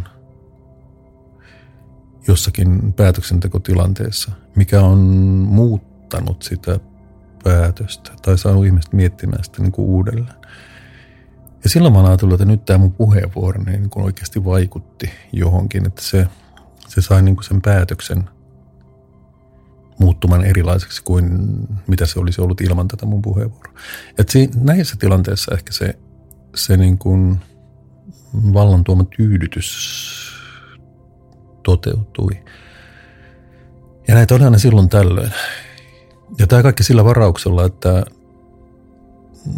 tämähän voi olla vain niin mun käsitys. Koska eihän mä nyt ollut ainoa, joka käytti puheenvuoroja. Ja tietysti jonkun muunkin puheenvuoro on saattanut vaikuttaa siihen. Mutta jos... Ja ehkä myös taustakeskustelut. No esimerkiksi näin, joo. Mutta, tota, mutta joka tapauksessa tämmöisessä tilanteessa mä, mä niin kuin onnistuin tuntemaan sellaista tyydytystä, että kannatti. Entäs kiihotusta? No ei semmoista kyllä. En, en, en mä tavoita semmoista kyllä ollenkaan. Että ei se, koska kyllä mun, siis kun mun kuva vallankäytöstä on kyllä suurimmalta osalta sellaista, että mm, on koko ajan sellainen epävarmuus, että onko mulla nyt kaikki tarvittava tieto tästä asiasta, jotta mä voin ikään kuin esittää perustelun näkemykseni. Tämä on ehkä ollut se mm. juttu. Ja, ja tästä tähän, tähän kuuluu sitten semmoinen eräänlainen jatkuva niin kuin riittämättömyys, että koskaanhan ei tiedä tarpeeksi niin kuin asiasta ja jossakin kohtaa joutuu vaan niin kuin pistämään sen poikki ja sanomaan sen niin kuin näkemyksensä sillä riskillä, että, että siinä ei ehkä ole vielä kaikkia niin kuin asioita otettu huomioon. Tai. Mutta sä, sä oot ollut apulaiskaupunginjohtaja, jolloin sulla oli aika paljon alaisia ja silloin sulla oli aika paljon valtaa sille. Ja sä puhuit tuossa jaksossa myös esimerkiksi Joo. siitä, että, että kuinka se sellainen hovin, että et, tota noin, niin että kun alkaa muodostua sellainen niin kuin samanmielisten, ehkä jopa mielistelijöiden niin kuin hovi, jota ei itse välttämättä edes tajua siellä vallan huipulla Kyllä. ollessaan. Mm. Ja sitten siitähän me päästiin sitten jo ihan niin kuin tota Putiniin asti ja joka puolelle muualle, mutta että sä oot jo niin kuin, ja sitten kun jos jollain on elämän tarkoituksena ehkä joku vallan himon tyydyttäminen, mikä voisi kuvitella, että jollain voi ollakin, niin silloinhan se on se sen hovin imartelu on niin kuin karmea riski. Se on erittäin karmea riski ja se, se riskihän kiteytyy siinä, että kun alaiset tai ikään kuin seuraava porras haluaa niin kuin tehdä itseään tykö sille niin kuin johtajalleen tai esimiehelleen, niin siitä usein seuraa se, että ei halua tuoda sille huonoja uutisia, siis epäonnistumisia – Siis monestakin syystä. Tietysti lähinnä siitä syystä, että sehän, sehän on niin kuin tämän, tämän niin kuin oman epäonnistumisen niin kuin tuomista, että ei ole saavutettu tällaisia tällaisia niin kuin tuloksia ja niin edelleen.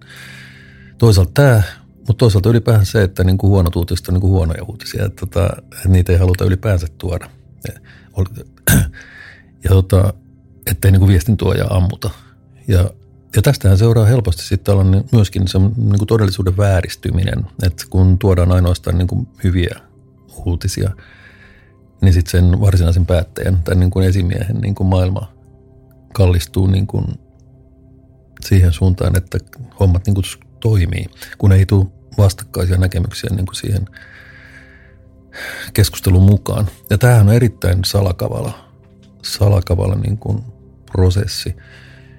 Ja kun se ei ole niin kuin dramaattinen, niin siihen on vaikea, siihen ei törmää, vaan, tota, vaan se täytyy jotenkin itse huolehtia siitä, että pysyy jyvällä myöskin niin kuin, ei ainoastaan niin kuin pluspuolesta, vaan myöskin niin kuin miinuspuolesta, jotta saa sen kokonaisnäkemyksen siitä, mitä niin kuin organisaatiossa tapahtuu, siis siinä sun valtakunnassa siihen tapahtuu.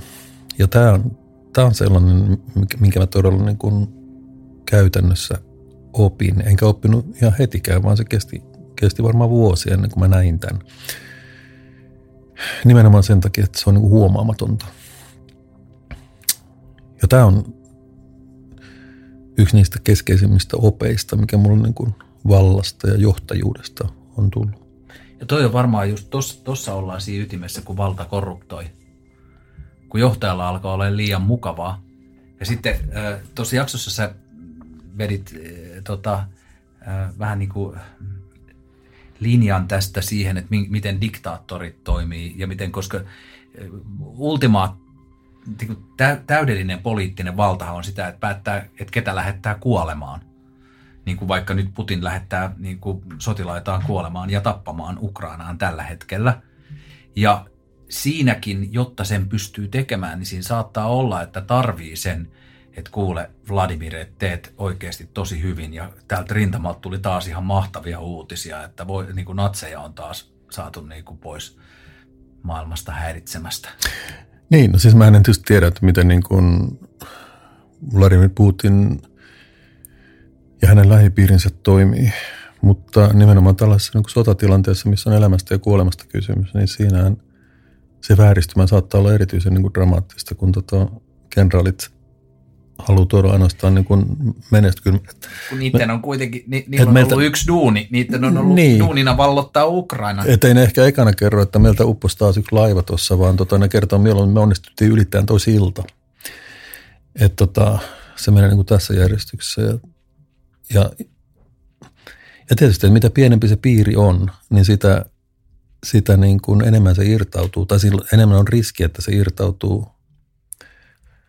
todellisuudesta, se sen pienen piirin niin kuin maailma. Että se ei enää sitten vastaa, vastaa niin kuin tapahtumia, tai vastaa tapahtumia, oikeita tapahtumia yhä vähemmän. Ja sitten siitähän on taas sitten se riski, että kun jos se päättäjän tai diktaattorin maailma on niin irti, siis todellisista tapahtumista, että se, se muuttuu ihan niin kuin fantasiaksi. Niin silloin sieltä saattaa tulla mitä tahansa. Että tota, sitten tulee just se arvaamattomuus ja ennustamattomuus, kun ei tiedetä, että mikä se tarina on, mikä tämän, tämän niin kuin diktaattorin päässä liikkuu. Ja että mitkä asiat siellä niin kuin on merkityksellisiä ja mitkä asiat vaiku- on niitä tekijöitä, jotka niin kuin vaikuttaa päätöksiin ja ratkaisuihin. Ja tätä kutsutaan, tämä on, tämä on juuri se arvaamattomuus ja ennustamattomuus, mistä, mistä nyt on kuultu niin kuin nimenomaan suhteessa niin kuin Venäjään viime kuukausina. Sä oot pyörinyt aika paljon siis poliitikkojen ja muiden niin kuin valtaa tavoittelevien ihmisten seurassa. Tunnet niin kuin varmaan about kaikki Suomen poliitikot henkilökohtaisesti ja muuta. No. Niin tota, onko Suomessa sille lähestulkoon sairaaloisen vallanhimoisia ihmisiä olemassa? Ootko törmännyt ikinä? Jos on törmännyt, ne on ollut siis tosi junioreja. Siis sellaisia, jotka, joilla vielä on niin tämmöistä nuoruuden uhoa ja narsismia niin kuin jäljellä. Mutta tota, mitä pitempään ihminen on ollut politiikassa, sitä vähemmän. Koska sitä, mm. sitä, enemmän, sitä ei enää pysty niin kuin edes itselleen, saati muille uskottelemaan että minussa olisi nyt tämä viisaus, koska tota, politiikassa on, kaikki tapahtuu ensin siinä niin kuin omassa ryhmässä, oman puolueen niin kuin ryhmässä, niin kunnanvaltuustossa kuin eduskunnassakin, jossa saat ainoastaan yksi jäsen. Ja sun täytyy niin kuin sun se oma näkemys niin kuin tuoda siihen yhteisen keskusteluun. Ja sitten kun se ryhmän oma näkemys, ryhmän yhteinen näkemys on niin kuin kehkeytynyt, no se täytyy taas viedä sitten niin isompaan keskusteluun muiden poliittisten ryhmien ja puolueiden kanssa. Että se on koko ajan tällaista niin yhteis, yhteistä keskustelua. Ei se ikinä ei saa itse päättää, vaikka tietäisi kauhean hyvin. Ei saa, ei saa. Se on aika ärsyttävää varmaan, varsinkin jos kärsii, kärsii niin kuin sellaisesta korostuneesta vallanhimosta. No presidentin valtaoikeudet Suomessahan on kuitenkin kohtalaisen niin kuin rajoitetut vuoden 2000 perustuslain mukaan, mutta niin kuin on havaittu, niin presidenttejä pystyy omalla arvovallallaan ottamaan sitä valtaa. Ja tätähän nyt on nähty tässä viime kuukausina. Mutta valtaa on myös muualla kuin politiikassa. Sitä on se valtapeli, mistä säkin puhuit tuossa jaksossa, niin tota, eli kuudennessa jaksossa kannattaa kuunnella muuten se. Niin tota, niin että se on jokaisessa ihmissuhteessa on jo myös valtapeliä. Ja pahimmillaan se voi kärsi, kärjistyä aika moiseksikin sitten, kumpi saa päättää Kyllä. asioita, kumpi, ja kumpi, kumpi alistuu, kumpi jänee, koska sellainen, sellainen ideaalitilanne, että, että olisi vaikkapa rakkaus, parisuhde, jossa elettäisiin täydellisessä tasa-arvossa, niin se on kyllä aika vaikea saavuttaa tai ainakin ylläpitää. Näin on. Ja, ja valta-asetelmathan syntyy niin kuin aina siellä, missä on enemmän kuin yksi ihminen niin kuin koolla. Et lähtien parisuhteesta perheeseen, työpaikkaan, kouluihin, lopulta niin kuin iso, yhä isompiin niin kuin ympäristöihin, niin kuin mikä tahansa niin kuin organisaatio, kaupunki, maa, Eurooppa, ihmiskunta ja niin edespäin, että se valtahan niin kuin toteutuu kaikissa ihmissuhteissa, oli se yhteisö kuinka pieni tai suuri hyvänsä. Ja siihen siis sen ainoa ohjenuora, mikä sinne voi olla olemassa, on se, että osallistujat, osanottajat, osalliset ikään kuin kertoo, miltä asiat heistä näyttää tai tuntuu. Ja sitten siitä niin kuin neuvottelemalla ja sopimalla saavutetaan niin kuin yhteisymmärrys tai joku järjestely, minkä kaikki osalliset allekirjoittaa. Kunnes sitten taas tulee joku niin kuin tilanne, että mistä näyttää, näkyy, että se meidän sopimus ei ehkä niin kuin enää toimikaan, se pitää päivittää. Ja sitten se alkaa uudelleen. Mm. Ja, ja näin se menee. Ja, mutta tota, suurin osa tällaista niin kuin vallan vääristymistä niin kuin kaikissa yhteisöissä lähtien niin kuin parisuhteesta perustuu siihen niin kuin vuorovaikutuksen keskustelun niin kuin dialogin vähäisyyteen tai puutteisiin tai, tai sen, sen niin kuin vääristyneisyyteen. Että siinähän se niin kuin määrittyy sitten se valta. Ja että kasautuksen valta niin kuin jollekulle ja onko se sitten pois joltakin toiselta ja niin, niin edelleen. Ei taida olla vallastakaan, ei tainnut olla, elä, vallan tavoittelustakaan ei tainnut olla elämän tarkoitukseksi. Ei, koska valtahan on väline, Mut väline hei, niin kuin sen tarkoituksen saavuttamiseksi. Seuraavaksi meillä on tulossa kenties sitten se elämän tarkoitus, joka tota, ja kuunnellaan siitä biisi, biisi niin seuraava ja viimeinen näistä teemoista ennen sitten pientä loppuyhteenvetoa, niin seuraava biisi kertoo sitten siitä isoimmasta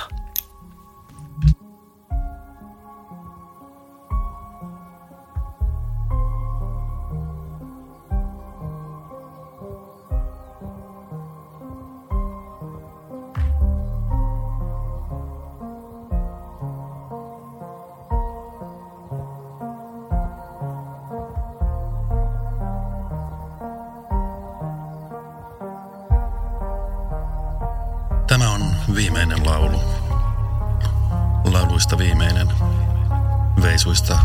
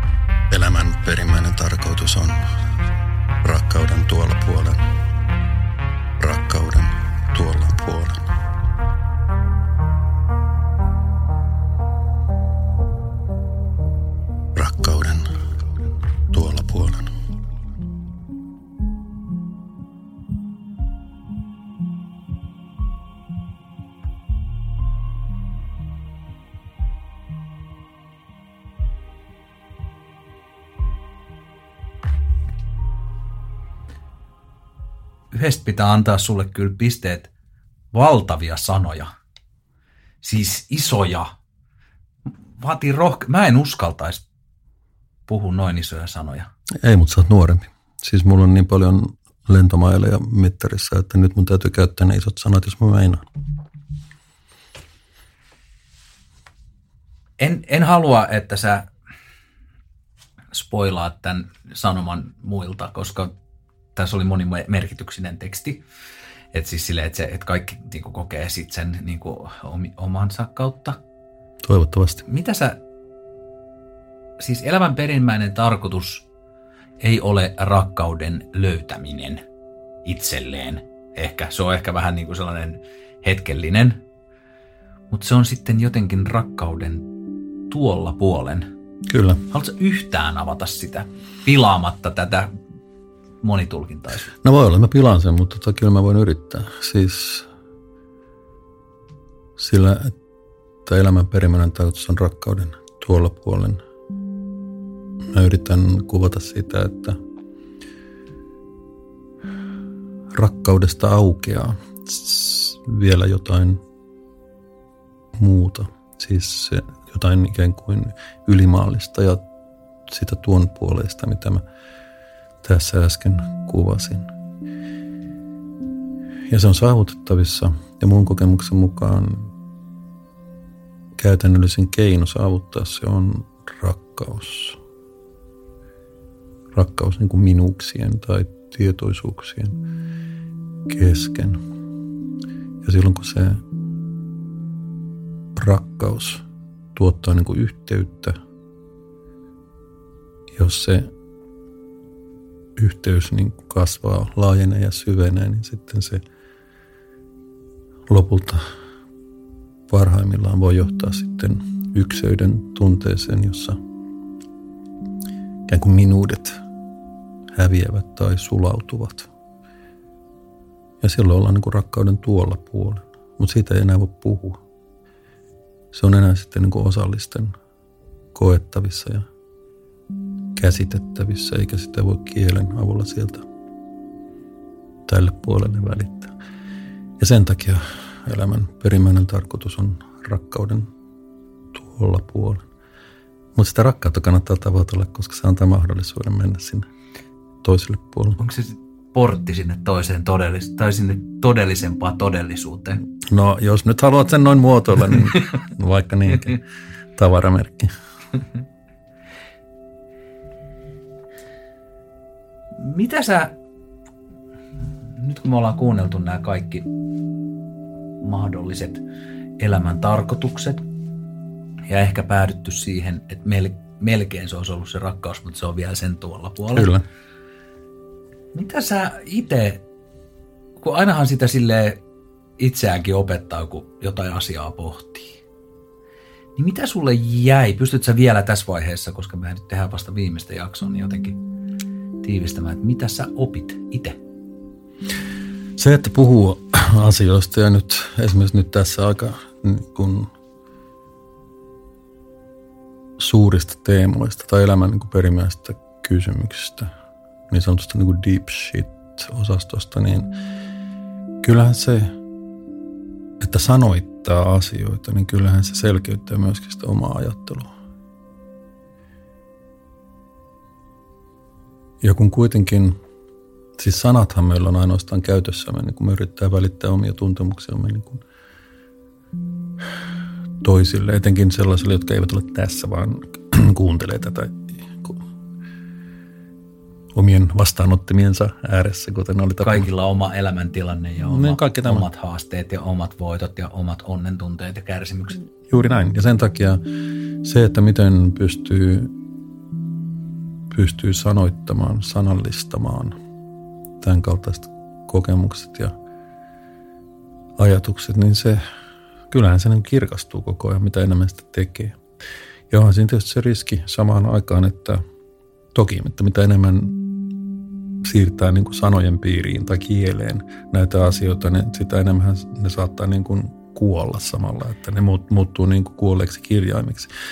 Tai jos sieltä löytyykin niin kuin pohjalta tyhjyys, mikä, mikä on myös looginen, mikä on siis silleen, että löytyy kaiken suhteellisuus, kaiken elämän, niin kuin, että kun lähtee niin kuin etsimään sitä, niin Tämä on vähän niin kuin filosofien pulma, kun kaikki on jotenkin niin suhteellista. Ja... No joo, siis suhteellista, mutta tota, kyllä, siis totta kai näin, mutta, tota, mutta se ei ehkä ole se varsinainen niin kuin juttu tässä, vaan... Mulla musta tuntuu, että mä oon niinku pelännyt niinku esimerkiksi sanaa elämä ihan sairaasti. No, nyt ei. Mielestäni se on liian suuri sana. Nyt, sä oot, Nyt ei nyt, mä oon ollut tässä, sun- nyt mä oon ollut tässä sun elämäkylvyssä just sen verran, että Ei tarvitse enää pelätä. ei, kiitos siitä. Olet, olet turvassa. Mutta tota, mut se juttu on se, että tässä, tässä sanallistamisessa ja sanoittamisessa ja kirjoittamisessakin on se, että se tarkoitus on niin kuin herättää kuulijassa tai lukijassa oma prosessinsa, siis oma, oma niin kuin kehityksensä, oma niin kuin ajattelunsa. Ja se, ja se on sitten hänen omansa, ja mä en, mä en enää voi sanoa siitä mitään, tai mulla, ei- mulla ei ole siihen mitään niin kuin sanomista, koska tämä, mitä mä nyt on tässä sanonut, se on, sehän on vaan sellainen niin kuin, no, evästystä, mikä nyt mahtaa, virike, virike on ehkä hyvä sana. Mutta sen jälkeen se on kaikki niin kuin kuulijan tai lukijan niin kuin omassa tietoisuudessa ja niin kuin harkinnassa ja uskalluksessa ja, ja kaikki tämä. Eikä se ole enää mun vallassa tai hallinnassa tai mun ulottuvillakaan. Että hyvää matkaa. Että se on niin se juttu tässä näin. Mutta älkää nyt ihmeessä niin kuin printatko näitä juttuja niin kuin paperille, yrittäkö niin kuin seurata sitä, koska matka pysähtyy kyllä siihen. Ja siis mun on pakko sanoa, että, että, että pakko sanoa sulle sille, koska mua pelottaa sanat elämä ja muut, mutta sun kanssa niin, ei, meillä on kuitenkin koko ajan sellainen niin kuin keveys.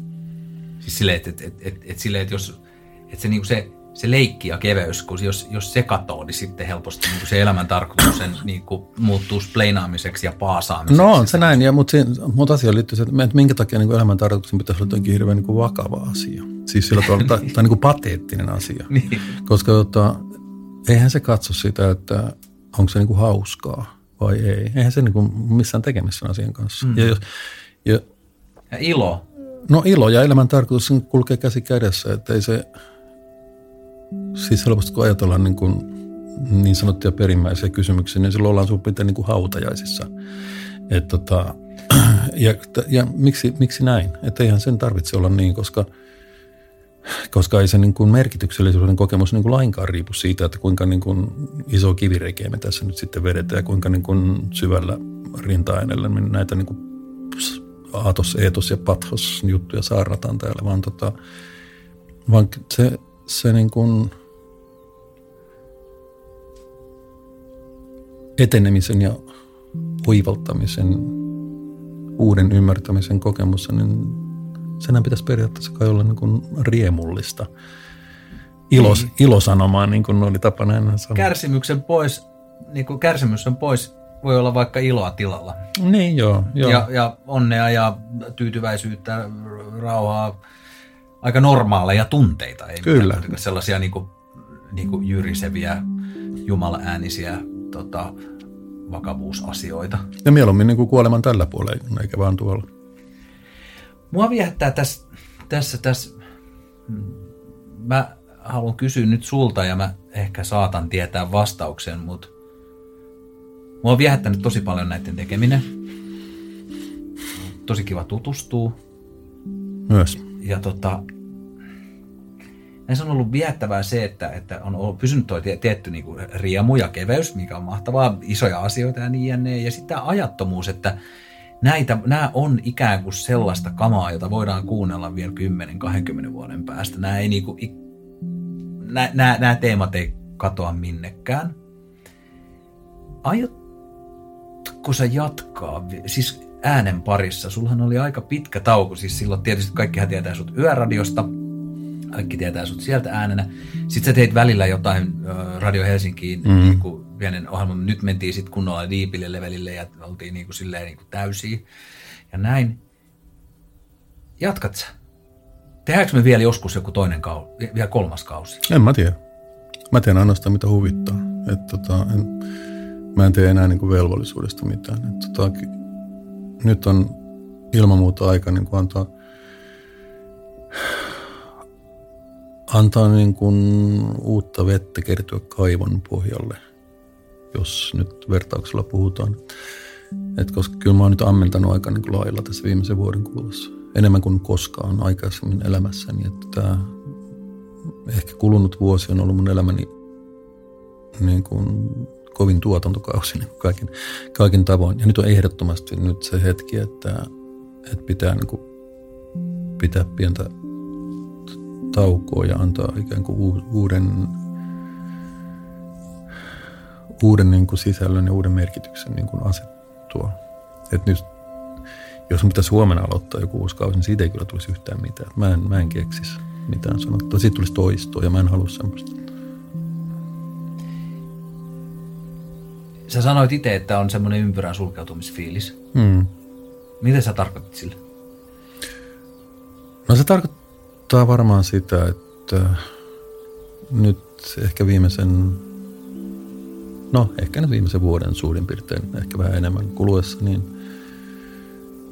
mun elämässä on toteutunut niin kuin moni semmoinen asia, mitä mä ehkä niin kuin lapsesta asti tavoitellut. Ja tota, ne on toteutuneet erilaisessa muodossa kuin mitä tietenkin niin kuin nuorena tai lapsena niin kuvitteli, mutta ne on toteutuneet ja se tarkoittaa sitä, että mun ei tarvitse enää pyrkiä, koska ne ikään kuin keskeneräiset tavoitteet on, keskeneräiset prosessit on ikään kuin monelta osin täyttyneet. Ja mun ei tarvitse enää pyrkiä, että se on niin se pitäisi on, että mä voin olla kohtalaisen niin kuin rauhallisen mielin ja katsoa, että mitä tulee eteen sellaisia tilaisuuksia, missä mä voin vielä mahdollisesti antaa jotakin siitä, mitä mulle on niin elämän mittaan kertynyt plakkariin. Sikäli kun mä näen sen riittävän niin kuin arvokkaaksi. Mutta tota, mä voin tehdä sen ikään kuin omaan tahtiin ja niin kuin omalla ajalla, että mun ei tarvitse sitoutua eikä luvata mitään. Kiitos. Kiitos Sami.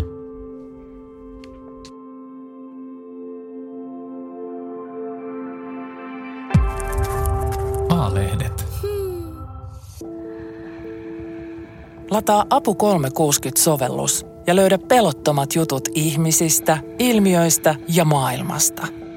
Apu 360. Enemmän sitä, mikä kiinnostaa.